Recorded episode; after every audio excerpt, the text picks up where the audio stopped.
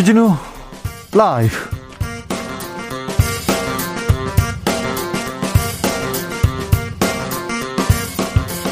(2022년 1월 20일) 목요일입니다. 안녕하십니까? 주진우입니다.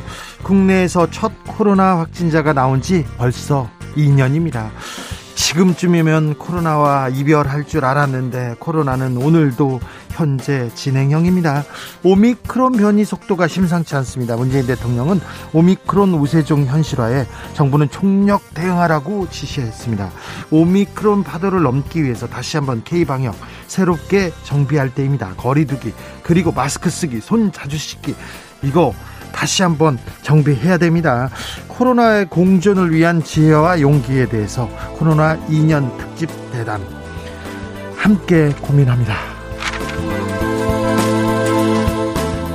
국민의힘 윤석열 후보 홍준표 의원과 만났습니다. 원팀 이야기 나오나 했는데 파열음 나오고 있습니다. 홍준표 의원의 공천 요구에 대해서 권영세 본부장 구태라는 단어를 내놨습니다. 그러자 홍준표 의원 방자하다고 방자하다고 비판했습니다. 대선 되겠냐 이런 얘기도 했는데요. 윤석열 후보는 공천에 관여할 생각이 없다고 선을 그었습니다. 국민의힘 원팀 가능한 걸까요? 대선판은 녹취록 공방에 고소고발 난무합니다.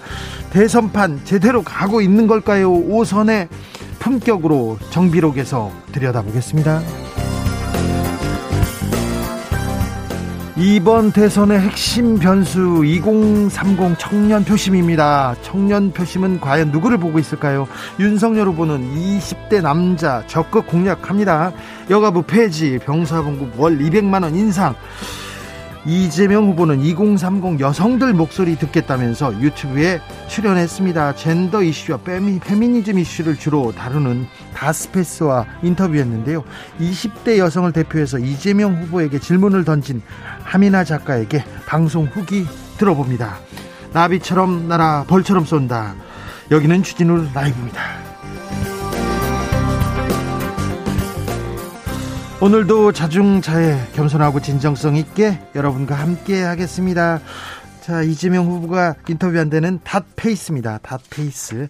코로나 벌써 2년입니다. 코로나 시대 어떻게 보내고 계십니까? 힘드시죠? 얼마나 고생이 많으십니까? 이번 주만 참으면 이번 달만 참아주세요. 이렇게 얘기했었는데 벌써 2년이 됐습니다. 오미크론 변이 확산 속도 심상치 않습니다. 사상 최대치 최대 확진자가 나올 수 있을 가능성 아직 크니까요. 단단히 마스크 쓰셔야 되고요. 거리두기 철저히 철저히 해야 됩니다. 그래서 오미크론 파도 우리 잘 넘어야 됩니다. 코로나로 힘들어하는 우리 소상공인 이웃들에게 그리고 나 자신에게 주변 사람들에게 친구에게 다 다시 한번 힘내보자 견뎌보자 조금만 더 참자 응원과 위로의 말들 보내주십시오. 샵 9730 짧은 문자로 50원 긴 문자는 100원입니다. 콩으로 보내시면 무료입니다. 그럼 주진우 라이브 시작하겠습니다.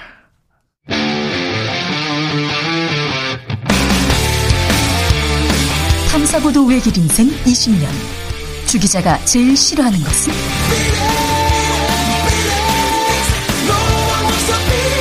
이 세상에서 비리와 부리가 사라지는 그날까지. 오늘도 흔들림 없이 주진우 라이브와 함께.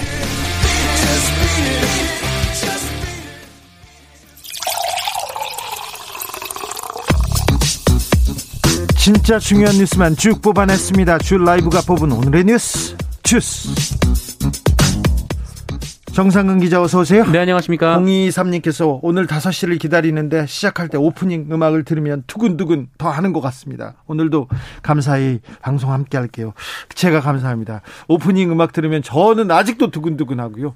아, 땀이 삐질삐질 납니다. 아우, 식은땀도 나고요. 오늘도 무사히 항상 그렇게 기도하면서 여러분께, 여러분께 뉴스 잘 전달해야지 한, 하고 생각합니다. 오늘도 열심히 달려오겠습니다. 정상근 기자. 네. 코로나 확진자가 크게 늘었어요. 크게 늘었습니다. 어, 오늘 신규 확진자 수가 6,603명이 나왔습니다. 아이고. 어제보다 800여 명 정도가 늘었고요. 지난주보다도 훨씬 많이 나왔네요. 네, 2,400여 명이나 많습니다. 어, 어제 5,000명대에 이어서 오늘은 6,000명대 후반까지 크게 올랐고요. 어, 근데 다만 위중증 환자는 계속 줄고 있어서 488명으로 400명대까지 내려왔습니다. 준비는 돼 있는데 확진자는 크게 늘고 있습니다. 확진자가 7천 명이 넘, 넘으면 오미크론 대응 단계 다음 단계로 돌입하게 됩니다. 네, 정부는 지역 사회 확진자 기준으로 하루 확진자가 7천 명대로 이 평균 추세가 형성되면 아, 이른바 오미크론 대응 단계로 방역 체계를 전환하기로 했습니다. 어, 정부는 이전에는 하루 확진자가 7천 명이 넘어서는 즉시 대응 단계로 돌입한다라고 밝힌 바 있는데 네. 어, 기준이 다 기준이 다소 완화된 것으로 보이고요. 하지만 현재 확산세가 빠르게 늘고 있어서 사실 큰 차이는 없는 것으로 보입니다. 예. 어, 한편 오미크론 대응 단계에 돌입하면 진료 체계는 동네 병 의원을 중심으로 바뀝니다. 아, 지금은 생활치료센터, 감염병 전담 병원 등 이 코로나19 치료를 위한 별도의 의료기관이 운영되고 있지만 앞으로는 지역의 이비인후과 등이 코로나19 1차 대응 의료기관 역할을 맡게 됩니다. 어, 2부에서 코로나19 2년 특집 대담에서 코로나 문제는 저희가 자세히 다루겠습니다. 전 세계적으로 오미크론 굉장히 큰 영향을 미치고 있습니다. 일본에서는 확진자가 4만 명이 넘었습니다. 미국에서는 100만 명이 넘었고요. 어, 40만 명 넘은 프랑스도 있었고요. 20만 명 넘은 이태리도 있었고요. 한 번에 파도가 옵니다. 우리가 좀 잘 대비해서 잘 대비해서 이 파도 슬기롭게 지나가야 될 것 같습니다. 네. 0614님께서 주진우 기자님 수영장은 언제 갈 수 있을까요? 답답하네요. 이렇게 얘기하는데 집에서 일단 수영하고 계세요. 이게 2부에서 저희가 자, 세히 물어보겠습니다. 아, 이번 주만 참아주세요. 다음 주에 가면 됩니다. 그렇게 얘기하지 못해서 죄송합니다. 자, 음, 광주 철거 현장 붕괴 사건과 관련해서 어, 서울시가 징계 착수했습니까? 이제서야? 네, 지난해 6월 발생한 광주 동구 학동 재개발 철거 현장 붕괴 참사 관련해서 광주 동구청이 원청사인 HDC 현대산업개발에 대한 8개월의 영업정지 처분을 내려줄 것을 등록관청인 서울시에 요청했었습니다. 어, 이와 관련해 서울시는 현대산업개발의 행정처분 사전 통지와 함께 의견 제출을 요구하는 등 징계 절차에 공식 착수했는데요. 아니 지금 지금 이번 사건이 아니라 네. 지난해 있었던 학동 재개발 그러니까 지난해 6월에 있었던 사건 아닙니까 이거? 그렇습니다. 벽이 무너지면서 버스를 덮쳤던 그래요. 사건인데요. 예. 어, 서울시는 화정 아이파크 외벽 붕괴 사고가 발생한 다음 날, 그러니까 지난 12일이 돼서야 어, 현대산업개발 측에 8개월의 영업정지 처분을 사전 통지했다라고 합니다. 어, 광주동구청과 서울시는 현대산업개발의 건설산업기본법상 어, 고의과실에 따른 부실공사 혐의를 적용했는데요. 어, 관련법상 최대 영업정지 처분 기간이 8개월입니다. 예. 어, 국토부와 서울시는 반복적인 안전사고에 대한 경종을 울리는 차원에서라도 앞선 사고들에 대해 강도 높은 처벌이 필요하다라는 입장이라고 합니다만 어, 공사 중인 아파트 입주 예정자에 대한 피해 그리고 협력업체 줄도산 등이 우려된다는 점에서도 고려가 되고 있는 것으로 전해졌습니다. 광주 붕괴 사고 부실 공사의 정황은 또 또 나오고 있어요.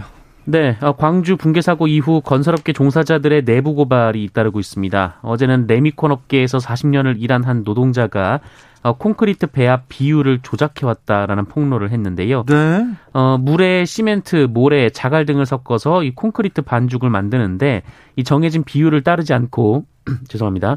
어, 수동으로 배합 비율을 조작하고 있다라는 겁니다. 어, 그리고 건설 현장에서는 이 레미콘의 품질을 검사해야 하지만 유착 관계가 형성돼서 어, 샘플을 미리 알려주는 방식으로 어, 그러니까 열대가 들어가면 한 대만 이 시멘트 비율을 원칙대로 넣는다라고 합니다. 그럼 아홉 대는 지금 부실로 지금 부실로 했다는 거 아니에요? 네, 그렇게 증언을 했고요. 어, 예. 또한 이 화정 아이파크 공사 현장에 콘크리트를 납품한 업체 대다수도 관리 미흡, 시설 노후화 등으로 국토교통부에 적발됐던 것으로 드러나기도 했습니다. 시멘트가 비싼데 시멘트를 조금 넣고 자갈이나 모래나 다른 걸 넣고 이 콘크리트 비율을 만, 만들었다고 하면 이 아무도 아무도 아무래도 이 강도가 떨어질 거 아닙니까? 이거 걱정인데 이 문제 계속해서 이번에 이번에 이번에 대형 사고가 났지 않습니까? 이번 기회에 건설업계에 이런 관행이 아니죠. 부패 고리를 좀 끊을 수 있었으면 합니다. 좀 철저한 조사가 필요합니다. 아, 민주당에서 이해관이라는 단어가 등장했습니다. 네, 정청래 민주당 의원이 그제 자신의 소셜 미디어에 이재명 후보의 핵심 관계자, 어, 그러니까 이핵관이라는 사람이 찾아와서 어, 이재명 후보의 뜻이라면서 불교계가 심상치 않으니 자진 탈당하는 게 어떠냐라고 했다라면서 어, 자신은 이혼과 탈당을 하지 않는다고 거절했다고 밝혔습니다. 어, 당 안팎에서 논란이 되고 있는데요. 이를 두고 이재명 후보는 아는 바가 없다라고 당혹감을 내비쳤고요. 송영기 민주당 대표를 비롯한 다른 여권 인사들도 잘 모르는 일이라며 당내 갈등설을 부인했습니다.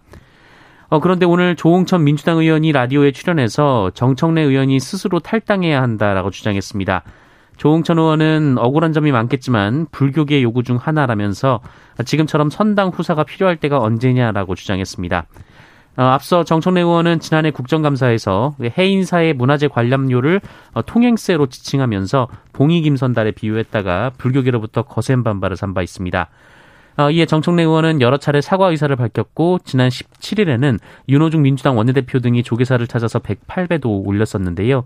하지만 조계종은 정청래 의원의 탈당과 의원직 사퇴 등을 요구하며 어, 내일 이 전국 승려 대회까지 열겠다라고 밝혔습니다. 전국 승려 대회를 연다면서 저 신문에 광고를 대문짝만하게 했더라고요. 네. 네, 불교계는 어떻게 반응하는지도 좀 지켜보겠습니다. 4651님께서 방송 알차다고 소문 들어서 소문 들었는데 이제 찾아왔습니다. 그 소문 난지 한 2년 됐는데 이제 오셨네요. 정상근무 정상근 기자님은 몇 번씩 보니까 반갑네요. 네. 정상근 기자는 예, 주진우 라이브의 상근직입니다. 네. 국민의힘에서 윤석열 후보와 홍준표 의원이 만났어요. 네. 원팀 얘기가 나오나 했는데 상황이 이상하게 돌아가고 있습니다. 네, 어제 만났죠? 네, 어제 저녁 윤석열 후보가 홍준표 의원을 비공개로 만났습니다. 네. 지난달 2일 회동 이후 한 달여 만인데요.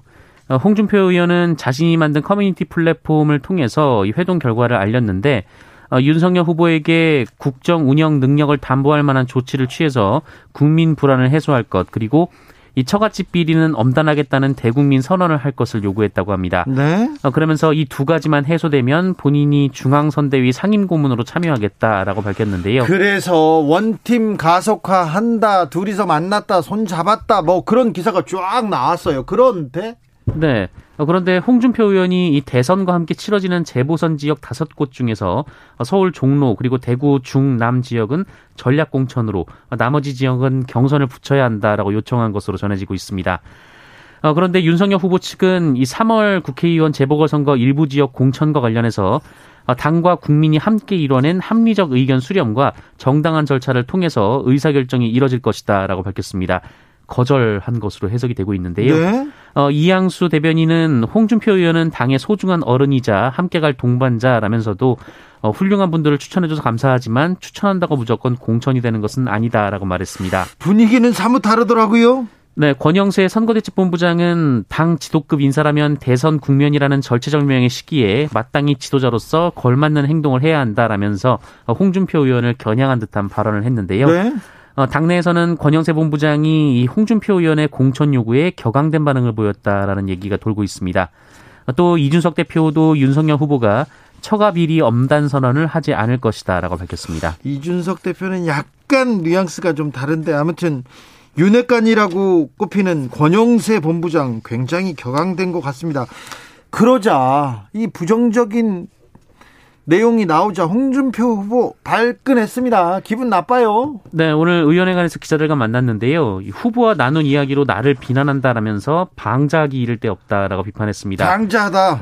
네, 또 최재형 전 감사원장 공천을 요구한 사실을 확인하면서 깨끗한 사람이고 행정 능력이 뛰어난 사람이라며 국정 능력을 보완할 수 있다라고 주장했습니다.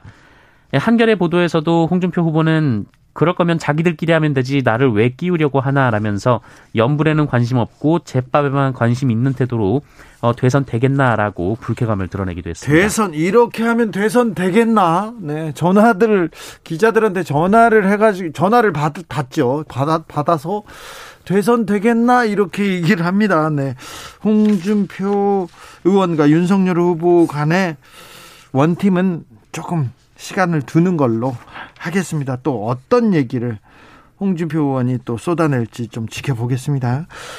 이재명 후보 비판하는 책 판매 금지 가처분 신청 기각됐습니다. 네, 이재명 후보와 이재명 후보의 친형 사이의 갈등을 다룬 책의 판매 배포를 금지해달라는 가처분 신청이 법원에서 기각됐습니다.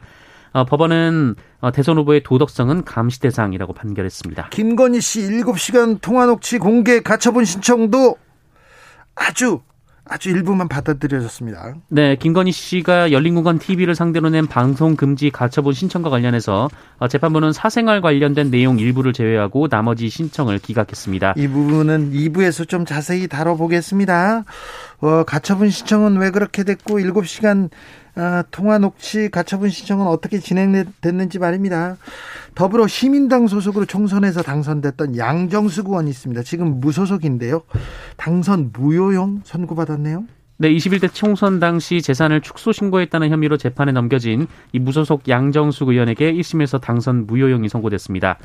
어, 서울 남부지법은 공직선거법 위반, 무고 혐의로 기소된 양정숙 의원에게 공직선거법 위반 혐의로는 벌금 300만 원, 무고 혐의로는 징역 8개월에 집행유예 2년을 각각 선고했습니다. 어이구, 이거 저기 형 확정되면 직을 잃게 되는 무거운 범죄, 뭐 무거운 형이네요. 네, 양정숙 의원은 2020년 4월 총선을 앞두고 중앙선관위에 재산 신고를 하면서 어, 부동산 등의 재산 신고서를 누락해 허위 사실을 공표한 혐의로 재판에 넘겨졌습니다. 어, 집행유예형이 훨씬 큰데요, 근데? 네, 네, 이 무고 혐의 관련된 건데요. 이 무고 혐의는 해당 의혹을 보도한 KBS 기자 어, 그리고 더불어시민당 당직자 등을 고소했다가 추가된 혐의입니다.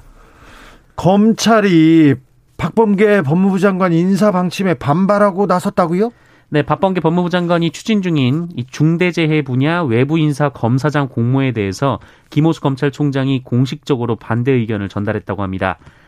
어, 법무부는 공고를 내고 검사장급 경력검사 신규 모집을 시작한 바 있는데요. 네. 특히 중대재해, 산업재해, 산업안전, 노동 분야에서는 실무 경험이나 전문 지식이 있는 사람을 선발할 예정이라고 밝힌 바 있습니다. 어, 그런데 대검찰청이 어제 일선 고 지검장 등에게 공지를 보내서 법무, 법무부의 방침은 검찰총장이 수용하기 어렵다라고 밝혔습니다. 어, 김호수 총장은 외부에서 분야의 전문가가 와서 검사장이 된다면 검찰의 정치적 중립성과 독립성을 침해할 우려가 있으며 검찰 내부 구성원들의 자존감과 사기 저하를 초래할 것이라는 이유를 댄 것으로 전해졌습니다. 사기 저하요? 자존감이요? 네, 이 보도에 따르면 검찰은 이 수사 전문성이 없는 사람이 검사장에 앉는다면 어, 향후 정치권에서 줄줄이 낙하산 검사장을 임용할 가능성을 우려하는 것으로 전해졌습니다. 검찰이 국민 눈높이에 따라가지 못하고 있다는 거 뼈저리게 반성하고 자성하는 모습을 먼저 보여줘야 된다고 생각합니다. 김호수 검찰총장님. 북한이 핵실험을 또 ICBM을 다시 쏠 수 있다 이런 이런 예상이 나오고 있습니다. 좀 북한 동향 심상치 않습니다. 네, 북한이 2018년 이후 중단했던 핵실험 그리고 대륙간 탄도미사일 발사 재개를 검토하겠다라는 입장을 밝혔습니다. 최근 바이든 미국 행정부가 북한에 제재를 내놓은 바 있는데요. 이에 대한 대응 성격으로 보입니다. 조선중앙통신에 따르면 북한 노동당 중앙위원회는 김정은 총비서가 참석한 가운데 정치국 회의를 열었는데요. 어, 이 회의에서 신뢰 구축 조치들을 전면 제고하고 잠정 중지했던 모든 활동들을 재가동하는 문제를 신속히 검토해 볼 것이라고 보도했습니다. 어, 핵무기나 ICBM에 대한 표현은 없었지만 과거 이 두 실험 발사 중단을 선언했을 때 썼던 표현이었기 때문에 네. 두 조치를 의미하는 것으로 해석이 되고 미사일을 있습니다. 미사일을 쏘거나 실험을 하고 또 대북 제재하고 이렇게 긴장을 아, 계속해서 고조시키는 일은 좀 없었으면 하는데 아, 또 외교적으로 아무튼 남북이 평화의 길로 가도록 계속 노력을 노력을 그치면 안 됩니다. 임기 말에도 말입니다. 초등학생을 성폭행한 스키 강사 이제서야 이제서야 구속영장 신청됐습니다.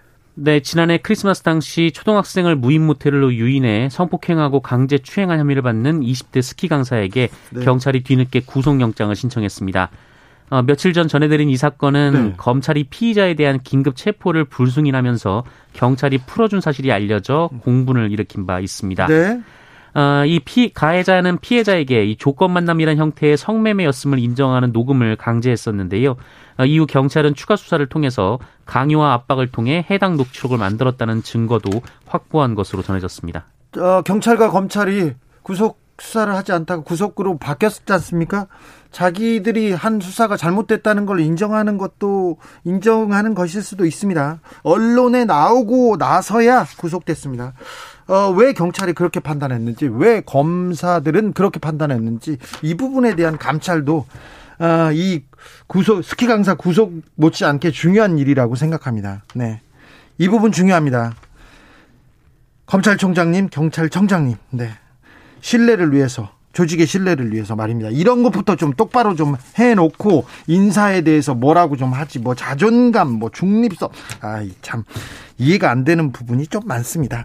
사적 이유로 CCTV를 불법 열람한 경찰이 있습니다. 이거 무슨 일입니까? 네, 자신과 사귀는 여성 경찰이 교제 전 다른 동료와 만났는지 확인하겠다면서 CCTV를 확인한 경찰관들이 있었습니다. 아이고. 아, 항소심에서 징역형을 선고받았는데요. 네.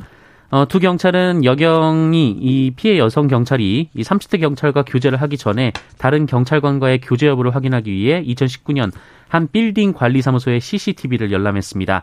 이 과정에서 경찰 공무원증을 제시하면서 경찰 공무원의 권한인 초동 수사권을 남용했습니다. 수사하는 것처럼 CCTV를 열어봤군요. 네, 그 이후에도 비슷한 일들이 있었는데요. 이 피해자 집 근처에 주차된 이 차량에 대한 수배 및 주민 조회를 몇 차례 했었는데요. 예. 어, 항소심 재판부는 초동 수사권이나 수배, 주민조회 권한은 국민의 생명과 신체, 재산을 보호하기 위해서 특별히 부여된 것이다라면서 이 경찰 공무원에 대한 국민 신뢰를 저버리는 행위라며 징역 6개월에 집행유예 1년을 선고했습니다. 1심에서는 벌금 800만 원이었습니다. 2심에선 징역 6개월에 집행유예 1년인데 검찰 경찰이 수사권을 가지고 사적으로 아무렇게나 썼는데 이거 어, 집행유예형은 너무 형량이 좀 낮은 것 같습니다. 여러분께서는 어떻게 보시는지 모르는데 왜 1심이 800만 원밖에 안, 안 됐는지 이것부터 좀 따져봐야 될 것 같습니다. 판사님 이, 부, 이 부분은 조금 너무 손방망이 처벌이 아닌가 이런 생각도 해봅니다. 네. 그런 생각이 있습니다. 네. 물론 뭐 판사님의 판결은 네, 존중받아야 됩니다. 네. 주스 정상근 기자와 함께했습니다. 감사합니다. 고맙습니다. 2175님 계절은 변함없이 봄이 다가오니까요. 5시인데 환한 게 해가 지, 길어지네요. 벌써 해가 길어지는 걸 느끼시는군요. 설마 코로나랑 백년 해로 하겠어요. 금세 도장 찍고 끝나겠죠. 빨리 도장 찍고 싶습니다. 3763님 경북 성주에 사는데요. 친지분들이 오시면 해인사 아랫마을 식당으로 갈 때요. 입구에 통행료 내는 거 아까워요. 해인사 가는 거 아니고 식당 가는데 말이죠. 아, 그 얘기 하셨군요. 아, 3871님, 사찰 통행료 맞아요. 절에 들어가지 않아도 등산 갈 때 돈 내고 들어가야 합니다. 불교도 자정 노력 필요합니다. 이렇게 얘기합니다. 신건일님께서 정청래 말을 함부로 하긴 하지만 불교계 통행세는 맞는 얘기네. 이렇게 의견 보내주셨습니다. 교통정보센터 다녀오겠습니다. 김민희 씨. 찾아 집중 새해 기념 그리고 청취율 조사 기간 겸 주진우 라이브에서 특별한 이벤트를 준비했습니다. 이름하여 전국민 소원지원금 프로젝트 슈필리즘 슈라 청취자이자 유권자인 여러분 정치인들에게 바라는 점을 보내주세요. 가장 멋진 소원을 보내주신 20분에게 5만원의 소원지원금을 전폭 지원해 드리도록 하겠습니다. 샵9730 짧은 문자 50원, 긴 문자는 100원입니다. 당첨자 발표는 1월 21일. 전 국민 소원지원금, 주필리즘 많이 참여해주세요.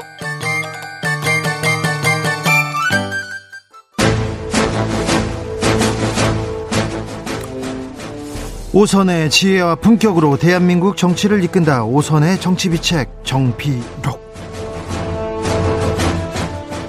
오선 의원 둘이 태평성대를 위해서 큰 뜻을 도모했습니다. 수도권 내리 오선 안민석 더불어민주당 의원 안녕하십니까? 네, 반갑습니다. 안민석입니다. 영남권 내리 오선 조경태 의원님 나와 계십니까? 네, 안녕하세요. 조경태입니다. 안민석 의원님은 어디에 계십니까? 아, 저는 이제 뭉쳐야 뜬다 포천 하러 가고 있습니다. 포천요. 포천에. 경기도에서 포천, 가천 거기가 굉장히 흠지거든요. 네. 그래서 김남국 의원, 김용민 의원님, 또 김민철 의원님, 저, 어, 네 명의 국회의원이 경기도에서 아주 어려운 포천으로 지금 올라가고 있습니다. 조경태 의원님은 어디 계십니까? 네, 저는 저 KBS 맞은편에 저 국회에 있습니다. 네, 알겠어요. 네. 아니, 그러면 직접 가시지 왜 안 가셨습니까, 조경태 의원님? 아, 우리 저 선배님 안 계셔가지고 지금. 그럼 내일은 그 설날 앞두고 내일 그 다음 주에는 꼭 스튜디오에서 만나면 어떻겠습니까? 예, 저 노력해 보겠습니다. 네. 약속했습니다. 예, 예. 약속하셨어요, 조경태 의원님? 예, 노력해 보겠습니다. 노력해 본다. 이게 또 정치적인 또 수사예요. 노력해 봤는. 저 지금 저 정부에서도 이제 오미크론이 본격적으로 시작한다니까 하여튼 뭐 일단 일단 가는 걸로 하고 네. 그또그 그 상황에서 또 맞도록 또 하겠습니다. 알겠습니다. 네. 자 아, 조경태 의원님 윤석열 네네. 후보하고 홍준표 의원 만났습니다. 근데 홍 의원이 처가비리 엄단 선언해라 이렇게 조건을 달았는데 그래서 못 받겠다 이렇게 한 겁니까? 아니면 어떻게 된 겁니까? 아, 네, 그건 아니고요. 예? 어쨌든 그 홍 의원님께서 말씀하신 처가비리 엄단 선언에 대해서는 어 저는 뭐 지당하신 말씀이라고 보고 있고요. 그 점에 대해서 어 윤석열 후보 역시도 법 앞에는 누구나 어, 평등하다는 입장을 줄곧 밝혀왔기 때문에 그 홍 의원님의 요청을 어, 잘 받아들이지 않겠나 그렇게 기대하고 있습니다. 아니 안 받아들이는 것 같은데요. 지금 화났던데요. 방자하다고. 아, 그러진 않습니다. 저 어제 그, 그, 만남의 어떤 그런 여러 가지 분위기를 제가 쭉 이렇게 확인해 보니까. 네, 확인해 보니. 어, 예, 상당히 그 화기애애하게, 네. 어, 그런 분위기였고요. 어쨌든, 어, 정권 교체에 대해서, 예. 어, 국민들이 열망하는 부분에 대해서 어, 윤석열 그 후보와 그 홍준표 후보 의원은 상당히 공감대를 같이 형성한 걸로 어, 그렇게 파악되고 있습니다. 아니 공감대 형성했는데 왜 이렇게 방자다 대선 되겠나 이렇게 화가 났죠? 그 부분은 이제 아마도 그 어제 어그 모임에 그 참석에 안 계셨던 그 일부 그 우리 선대위에 계시는 분이 조금 어 과하게 표현한 부분에 대해서 어 조금 어 방자하다는 표현을 한 것 같고요. 네. 저는 어, 이 부분 대해서는 이제 더 이상 당에서 네. 왈가왈부 어, 함으로써 분란으로 비춰지지 않도록 하는 것이 매우 중요하지 않을까 생각을 하고 있습니다. 요구한 것을 윤석열 후보가 거부한 거 아니겠습니까? 대구 측근 전략공천, 그 다음에 종로의 전략공천, 구체적인 아마 인물까지 이야기가 나온 것 같은데요. 네. 여기 대해서 윤석열 후보와 윤석열 윤핵관들이 그부를 한 것으로 지금 알려져 있고요. 근데 이제 홍준표 의원님께서 굉장히 지난 어 최근 한 두 달 동안에 경선 탈락되고 난 다음에 굉장히 그 소신의 정치를 보여주셨어요. 어 캠프에 합류하지 않고 아 저런 사람 가지고는 나라 미래를 맡길 수가 없다. 나는 내 나름대로 뭐 선거운동을 하겠다. 캠프 합류하지 않겠다. 정말 멋진 모습이었고, 어, 좀 존경할 만큼의 그런 선배 정치인의 모습을 보여줬는데, 왜 이번에는 이렇게 구태 정치 이게 측근을, 딴 사람도 아닌 측근을 공천해달라고 요구하는 것이야말로 정말 낯뜨거운, 부끄러운 구태 정치 아니겠습니까? 그리고 또 이제 비공개 자리에서 이렇게 이야기한 것을 그렇게 또 윤석열 후보 측에서 아, 뭐 그런 요구를 했다고 그러면서 비난하고 서로 지켜야 될 그 좀 선이 있는데 그런 선들이 너무 그냥 무너지는 것 같아요. 근데 본질적으로 지금 국힘 내부에서 뭐 권력 투쟁이 지금 벌어지고 있는 것 같아요. 이 선거 와중에. 좀 뭐 보기에 좀 민망스럽습니다. 조경태 의원님? 네, 그, 그, 최재형 감사원장은 그 홍준표 의원의 측근이라고 보기 어려운 분이시죠. 그리고 그 조만간에 그 지금 제가 아는 바에 의하면 윤석열 후보가 최재형 전 감사원장이 만난다 하거든요. 예. 네, 그래서 좀 그 최재형 감사원장이 그동안 펼쳐왔던 어 여러 가지 그 공정 공정함을 그리고 또 깨끗한 이미지 있는 분이시잖아요. 그래서 이런 분들은 저는 어, 훌륭한 인재라고 생각을 하기 때문에 저는 이런 분들을 추천한 것이지 어, 일방적으로 자기 측근을 뭐 공천해달라 어, 이런 부분은 좀 상당히 좀 과하게 해석한 것 같습니다. 알겠습니다. 그리고 우리 그뭐 안민석 의원님도 계시지만은 좋은 분들은 얼마든지 추천 가능한 거고요. 네. 이것을 공천심사위원회에서 어떻게 절차라기 도 남아 있거든요. 그 절차를 통해서 어, 그, 또 좋은 사람, 경쟁력 있는 후보를 선출해 내도록 어, 가야 되지 않을까 이런 생각을 하고 있습니다. 8129님께서 최재형 씨를, 최재형 씨를 뭐, 훌륭한 분이라고 말씀하시는 거는 저는 단 일도 공감할 수가 없고요. 제가 지난 8.15 직전에 최재형 그 경선 후보 건물 앞에서 제가 기자회견하고 1인 시위했습니다. 왜요? 가짜 독립운동가 후손. 그걸 제가 밝혔지 않습니까? 오히려 친일을 한 어, 부친과 정조부를 독립운동 유공자로 아주 포장을 해가지고 그리고 본인을 독립운동 그 후손으로 그렇게 가짜 독립운동가 후손 행세를 한 것에 대해서 어 제가 해명하라고 그랬고 해명도 안 했어요. 만약 그분이 다시 어 등판하면은 제가 다시 할 수가 없습니다. 알겠어요, 알겠어요. 전에 네. 가짜 독립운동가 후손 이분이 뭐 인쇄물까지 만들었어요. 아 자기 어, 집안은 독립운동가 집안이다 친일을 해놓고서 이것은 뭐 국민 정서로도 그렇고 이런 거짓말은 너무 뻔뻔하지 않습니까? 알겠습니다. 오늘 훌륭한 분이라고 말씀하신 조경태 의원님. 안민석 의원님 가짜 유공자를 왜 현 정부가 감사원장으로 선임했습니까? 현 정부가 감사원장 선임하셨잖아요. 안민석 의원님. 아, 그, 아니, 그거는 저 문재인 대통령께 물어보시고요. 아니, 그러니까 지금 독립운동가 후손이라는 건 그냥 팩트이기 때문에 거기에 대해서 네네. 본인이 예. 본인이 거기서 해명하고 사과를 하라는 제 이야기예요. 예, 그뭐 뜻은 충분히 알겠고요. 알겠습니다. 이번에 그 측면이 어디냐 하면 감사원장으로서 예. 어쨌든 정부의 압력에 굴하지 않고 어, 굳굳이 본연의 업무를 충실히 잘해왔다는 그 점에서 말씀드리고 싶고요. 그 네. 이전의 부분에 대해서는 뭐 우리 안 의원님 그, 그 말씀하신 그 부분은 저희들도 그 사실 여부를 좀 더 확인해 보도록 하겠습니다. 예, 예. 8129님께서 홍 의원님 다 다신 단서를 보니까요. 국민이 불편해하는 부분을 정확하게 파악하고 계시더라고요. 왜 홍카콜라인지 알겠어요. 이렇게 얘기합니다. 윤석열 후보가 아무튼 홍, 홍, 홍준표 의원의 제안을 검토하는 거죠? 네, 그렇습니다. 지금 사실은 그 어제 두 분이서 두 시간 반 동안 아주 긴 시간 동안에 그 대화를 나눴지 않습니까? 네, 술도 드셨습니까? 보통 뭐 두, 둘이서 만나면 한 시간 정도 해도 뭐 거의 뭐 그 재료가 그 소진이 될 텐데 네. 2시간 30분 동안 말씀을 나눴다는 것은 상당히 어좀 그 어떤 여러 가지 어 조언해 줄 부분들을 많이 했었을 거라고 보고 있고요. 네. 그래서 윤석열 후보는 아마도 홍준표 의원의 그 조언에 대해서 상당히 경청하고 분위기 자체가 상당히 하기애애했다라고 하니까 네. 거기에 대해서 이제 기대를 하고 있는 겁니다. 네, 알겠습니다. 김태현님께서 두 분 통화하면서 왜 싸우고 그러세요? 얘기하는데 지금 2년 만에 가장 화기애애한 겁니다. 지금 잘 모르시서 그런데 두 분은 굉장히 좋은 품격 있는 그런 토론을 하고 있습니다. 조경태 의원님. 네네. 저 선거 캠프에 율사들이 많습니다. 법, 법, 그, 검찰이나, 검찰이나 판사 출신 율사들이 많은데 법사도 많습니까? 아, 저는 아직까지 사실 법사분은 한 번도 못 만나봤고요. 그 법사님 누구세요? 그 저도 모르겠습니다. 오히려 기독교인들이 많이 저 이 윤석열 후보 쪽을 많이 도와주고 계시거든요. 아 기독교요? 예, 목사님들이나 이런 분들, 예. 뭐 같은 뭐 사자 돌림이긴 한데, 네.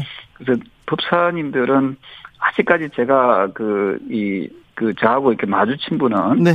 현재까지는 없으시다는 말씀을 드리고 싶습니다. 지금 조경태 의원님이 캠프에서 맡고 있는 직무가? 직능 총괄 본부장이고요. 자, 직능 총괄이면 그런 분들 율사 아니 그 그런 분들 예. 많이 알게 됐는데. 네, 네, 네. 근데 많이 보게 되죠. 근데 조경태 의원님이 위원장인데도 아, 그 진검 법사님 모른다. 못 봤다. 네네네. 자, 그러면 김건희 씨 친오빠는 보셨습니까? 아니요, 그분도 아직까지 김건희 씨 자신도 제가 본 적이 없고요. 예. 네, 친오빠는 어떻게 생겼는지 더더욱 어, 모르죠. 조경태 네. 의원님 윤핵관 아니신가요? 저는 국민의당 당원이고요. 예. 어, 국민의힘 당원이고요. 네. 어쨌든 그 윤핵관은 아니죠. 아무튼 네. 사 많이 아시 아시는가요? 아니요, 네, 아니요, 네. 아무튼 사자 달린 분들이 많으시다. 자, 안민석 의원님. 네. 어떻게 보십니까? 참, 이 국가의 미래 운명을 좌우하는 이 대선판에 이런 무속인들이 등장하는 것이 이번만이 아니지 않습니까? 무정, 천공, 근진법사, 또 제가 들은 이야기로는 눈썹도사라는 분도 있어요. 눈썹도사요? 네, 이분이 또 아주 핵심적인 역할을 하는 분 같은데 이게 국가의 운명을 이런 무당들한테 물어본다는 게 이게 말이나 됩니까? 특히 국민들이 최순실 그 트라우마가 있잖아요. 최순실 씨도 오방색 실을 박근혜 그 대통령 후보에게 갖고 다니게 했고 또 뭐 차태민 목사 시킨 것을 하도록 했다고 그러고 부적을 또 갖고 다녔다는 거 아니겠어요? 그리고 실제로 또 그 정윤혜 씨는 세월호 그 참사 당일날 뭐 이런저런 막 논란이 그치에 대한 논란이 있으니까 아 나는 그날 암흑의 무속인하고 같이 있었다. 그러한 과거의 그 무속 비선 실세와 무속인들에 대한 트라우마가 있어서 이번에 지금 근진법사 이 이야기 나왔을 때도 국민들이 야 이거 윤석열 후보와 그 부인이 이 무속인들에게 이렇게 좀 통제당하고 있는 거 아니야? 이런 불안감과 우려가 있는 것이죠. 그래서 어제 뭐 네트워크 본부를 즉각 해체했지만 이것도 사실 수상하죠. 그래서 도대체 이분들하고 후보와 후보 부인이 어떤 관계인지 좀 진솔하게 국민들에게 설명을 할 그, 그 어떤 책무가 있다고 생각을 해요. 예. 조경태 의원님.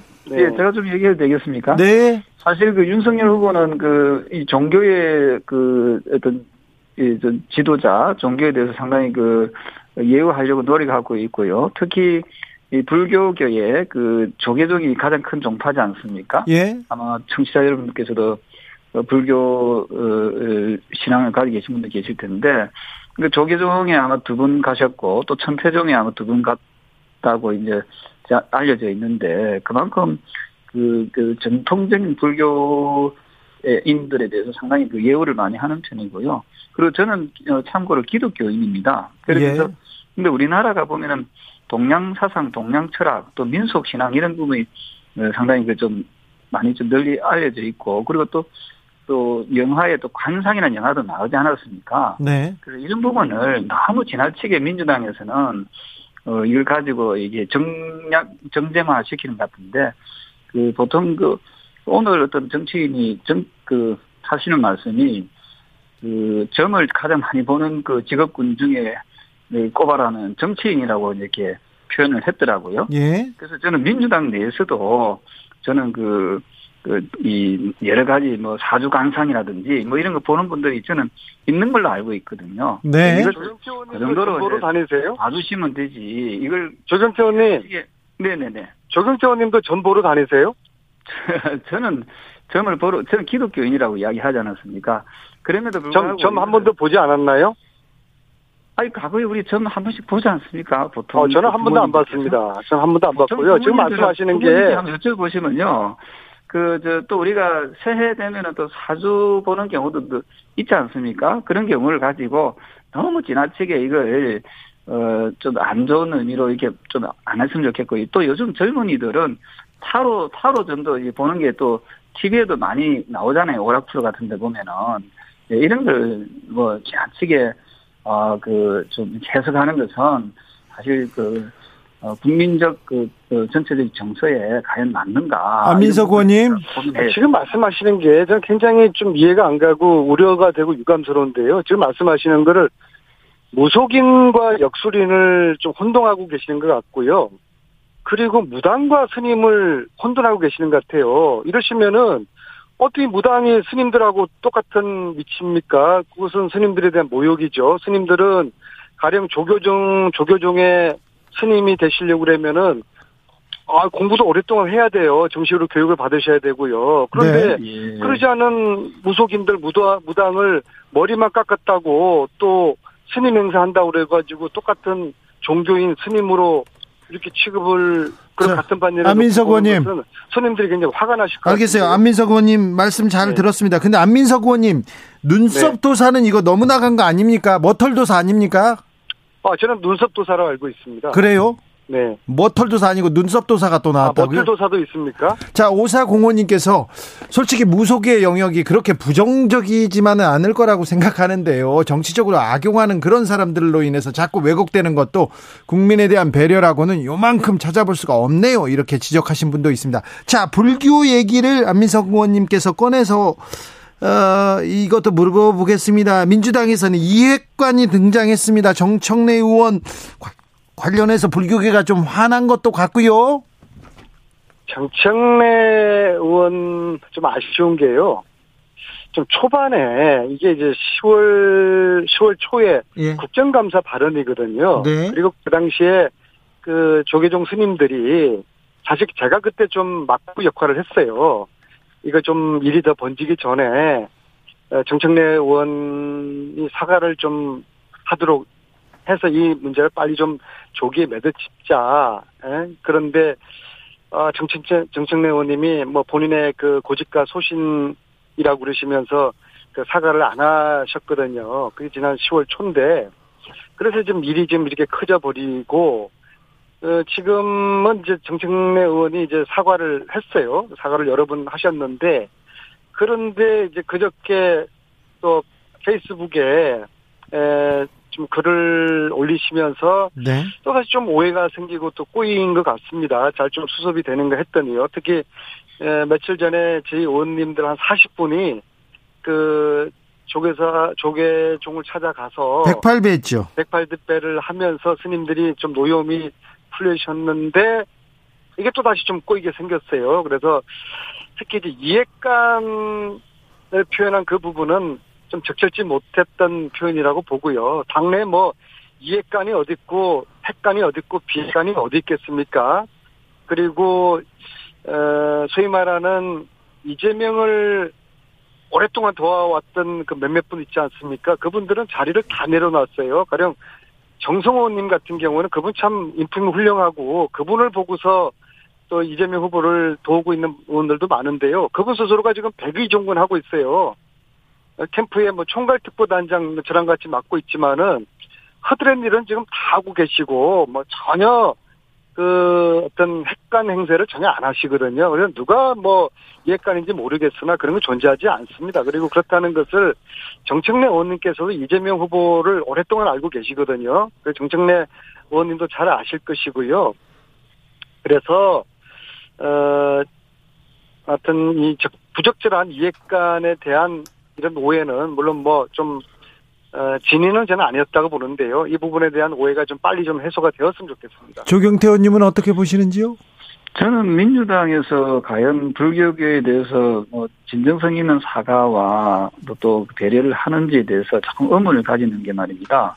그 조금 전에 안 의원께서도 108배를 했다고 하는데 그 사실 우리 당에는 그 그렇게 그렇게 어떤 한 종교에 대해서 모욕적인 발언을 하게 되거나 어, 사회적 파장을 일으키면 우리는 바로 그 출당 조치를 어, 보통 시키거든요. 그래서 저는 그 민주당이 또 그대 여당이지 않습니까? 그러면은 불교계에 그렇게 아주 아픔을 주는 그런 발언한 의원이 있다면은 어, 얼마든지 그, 그 윤리위를 열어서라도 그 뭐 여러 가지 어 조치를 취하면 될 텐데 그런 행위는 전혀 안 하거든요. 그래서 그런 부분에 대해서는 상당히 좀 아쉬운 부분이 있다고 생각하고 지금이라도 불교계의 그 진정성 있는 사과라든지 재발 방지를 한다면은 그 해당 의원에 대해서 정말 그, 그, 어, 좀, 어, 강한 그런 그 조치가 있어야 된다, 이런 생각입니다. 아, 민석 의원님. 그, 아직, 결국에는 이제 정청래 의원님 그 페북에 올린 뭐 어떤 이 논란이 이제 이해관 논란인데요. 이재명 후보는요, 이 스타일이 굉장히 실용적이고, 일단 특정인에게 힘을 몰아주는, 특정 집단에게 힘을 몰아주는 그러한 그 스타일하고는 전혀 거리가 멀어요. 저는 제가 볼 때 이재명 후보는 포노 사피언스입니다. 들어보셨습니까? 뭐라, 고요 포노 사피언스, 포노, 포노 사피언스예요. 그러니까 그 핸드폰, SNS를 굉장히 그 열심히 적극적으로 어, 잘하는 그런 유형인데요. 그래서 의원들하고 골고루 소통을 하고 또 지금 아마 이거 전화 마치고 네. 조경태 의원님이 한번 이재명 후보한테 한번 문자를 남기거나 전화 한번 해보세요. 전화 받습니다. 주진우 기자가 한번 직접 한번 해보 전화 받습니다. 그러니까 본인이 직접 통화도 하고 직접 전, 어, 뭐 전화도 다 잘 받아요. 그렇기 때문에 이해관이라는 이런 그런 존재하지 않다는 말씀 다시 한 말씀 드리고요. 그 다음에 이제 불교계와의 이제 관계는 이거는 우리 민주당하고는 사실 이건 좀 별개의 문제죠. 정청래 의원 이제 개인의 문제고 개인의 좀 과도한 그 표현 때문에 불교계가 이제 스님들이 화가 나신 것인데 네. 참 저로서도 참 안타깝습니다. 알겠습니다. 포노 사피스 안민석 의원님은 특별히 좀 저희 발음 주의해 주십시오. 네. 조경태 그리고 저 이재명 후보는 본인께서 전화를 잘 받기도 하지만 본인께서 전화를 자주 하신답니다. 네, 주변에 이렇게 해서 전화를 해서 물어보고 듣는답니다. 조경태 의원님 말씀하신 진정성 있는 사과 아니면 뭐 또 다른 대책이 나옵니까? 사과는 여러 번 했고요. 네. 그래서 좀 이제 스님들께서 불교교에서 노여움을 푸시고 네. 어좀 이 문제가 좀 수습이 구정 전까지는 좀 잘 되기를 바라는 마음이 간절합니다. 알겠습니다. 종교 변수가 어, 생겼습니다. 2836님께서 근데 도대체 배추도사, 무도사는 언제쯤 등장합니까? 이렇게 얘기하고요. 1161님께서 요즘 점 보는 사람들 재미로 봅니다. 어떻게 한나라 운명을 점으로 행하면 되겠습니까? 지금이 조선시대도 아니고요. 이렇게 얘기하는데 어, 이재명 후보가 던진 사 대통령 4년 중임제 임기를 1년 줄일 수도 있다. 이렇게 거듭 강조하고 있는데 이 부분 어떻게 보고 계신지요, 조경태 의원님? 네, 아마도 그, 이, 사실은 이제 뭐, 4년 중임제라는 것은 이제 국민들 다수가 이제 원하는 그런 제도임에는 틀림이 없거든요. 그래서 어, 그러려면 헌법을 개정해야 되지 않겠습니까? 네. 우리는 지금 5년 단임제이기 때문에, 그래서 지금 현재로서는 현행법상으로는 대통령이 권한을 가진다 해도 네. 실현이 가능하지 않는 어, 그런 내용입니다.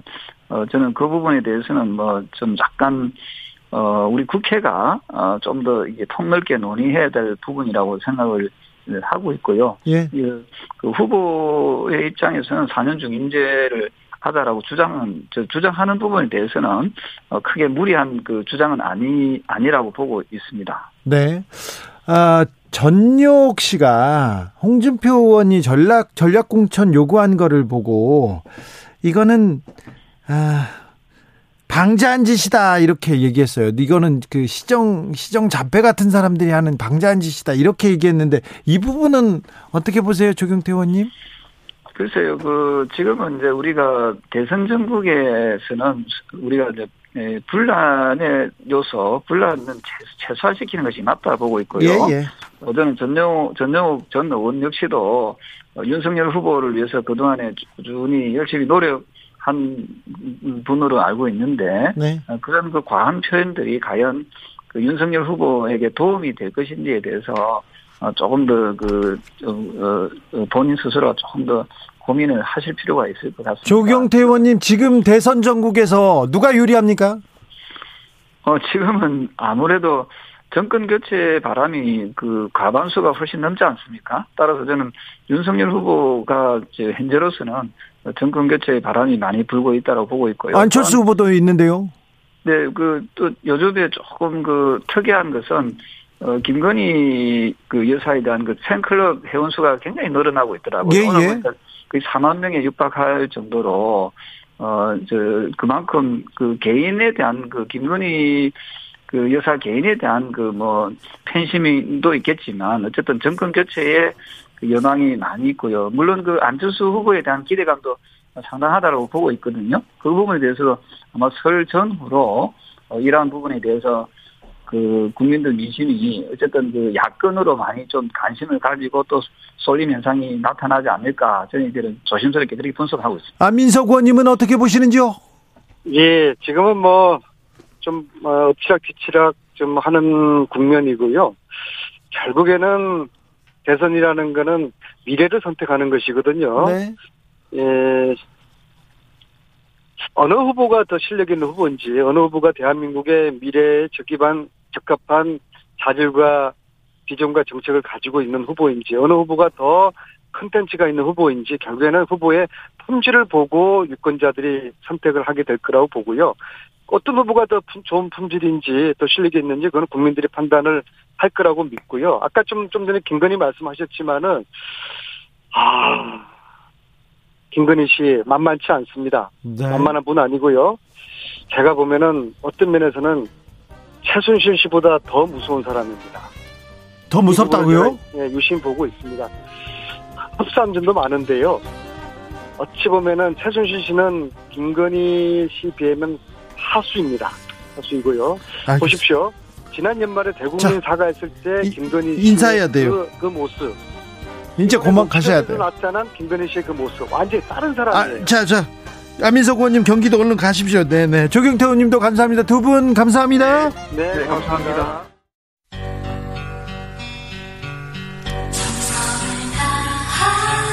정성을 다하는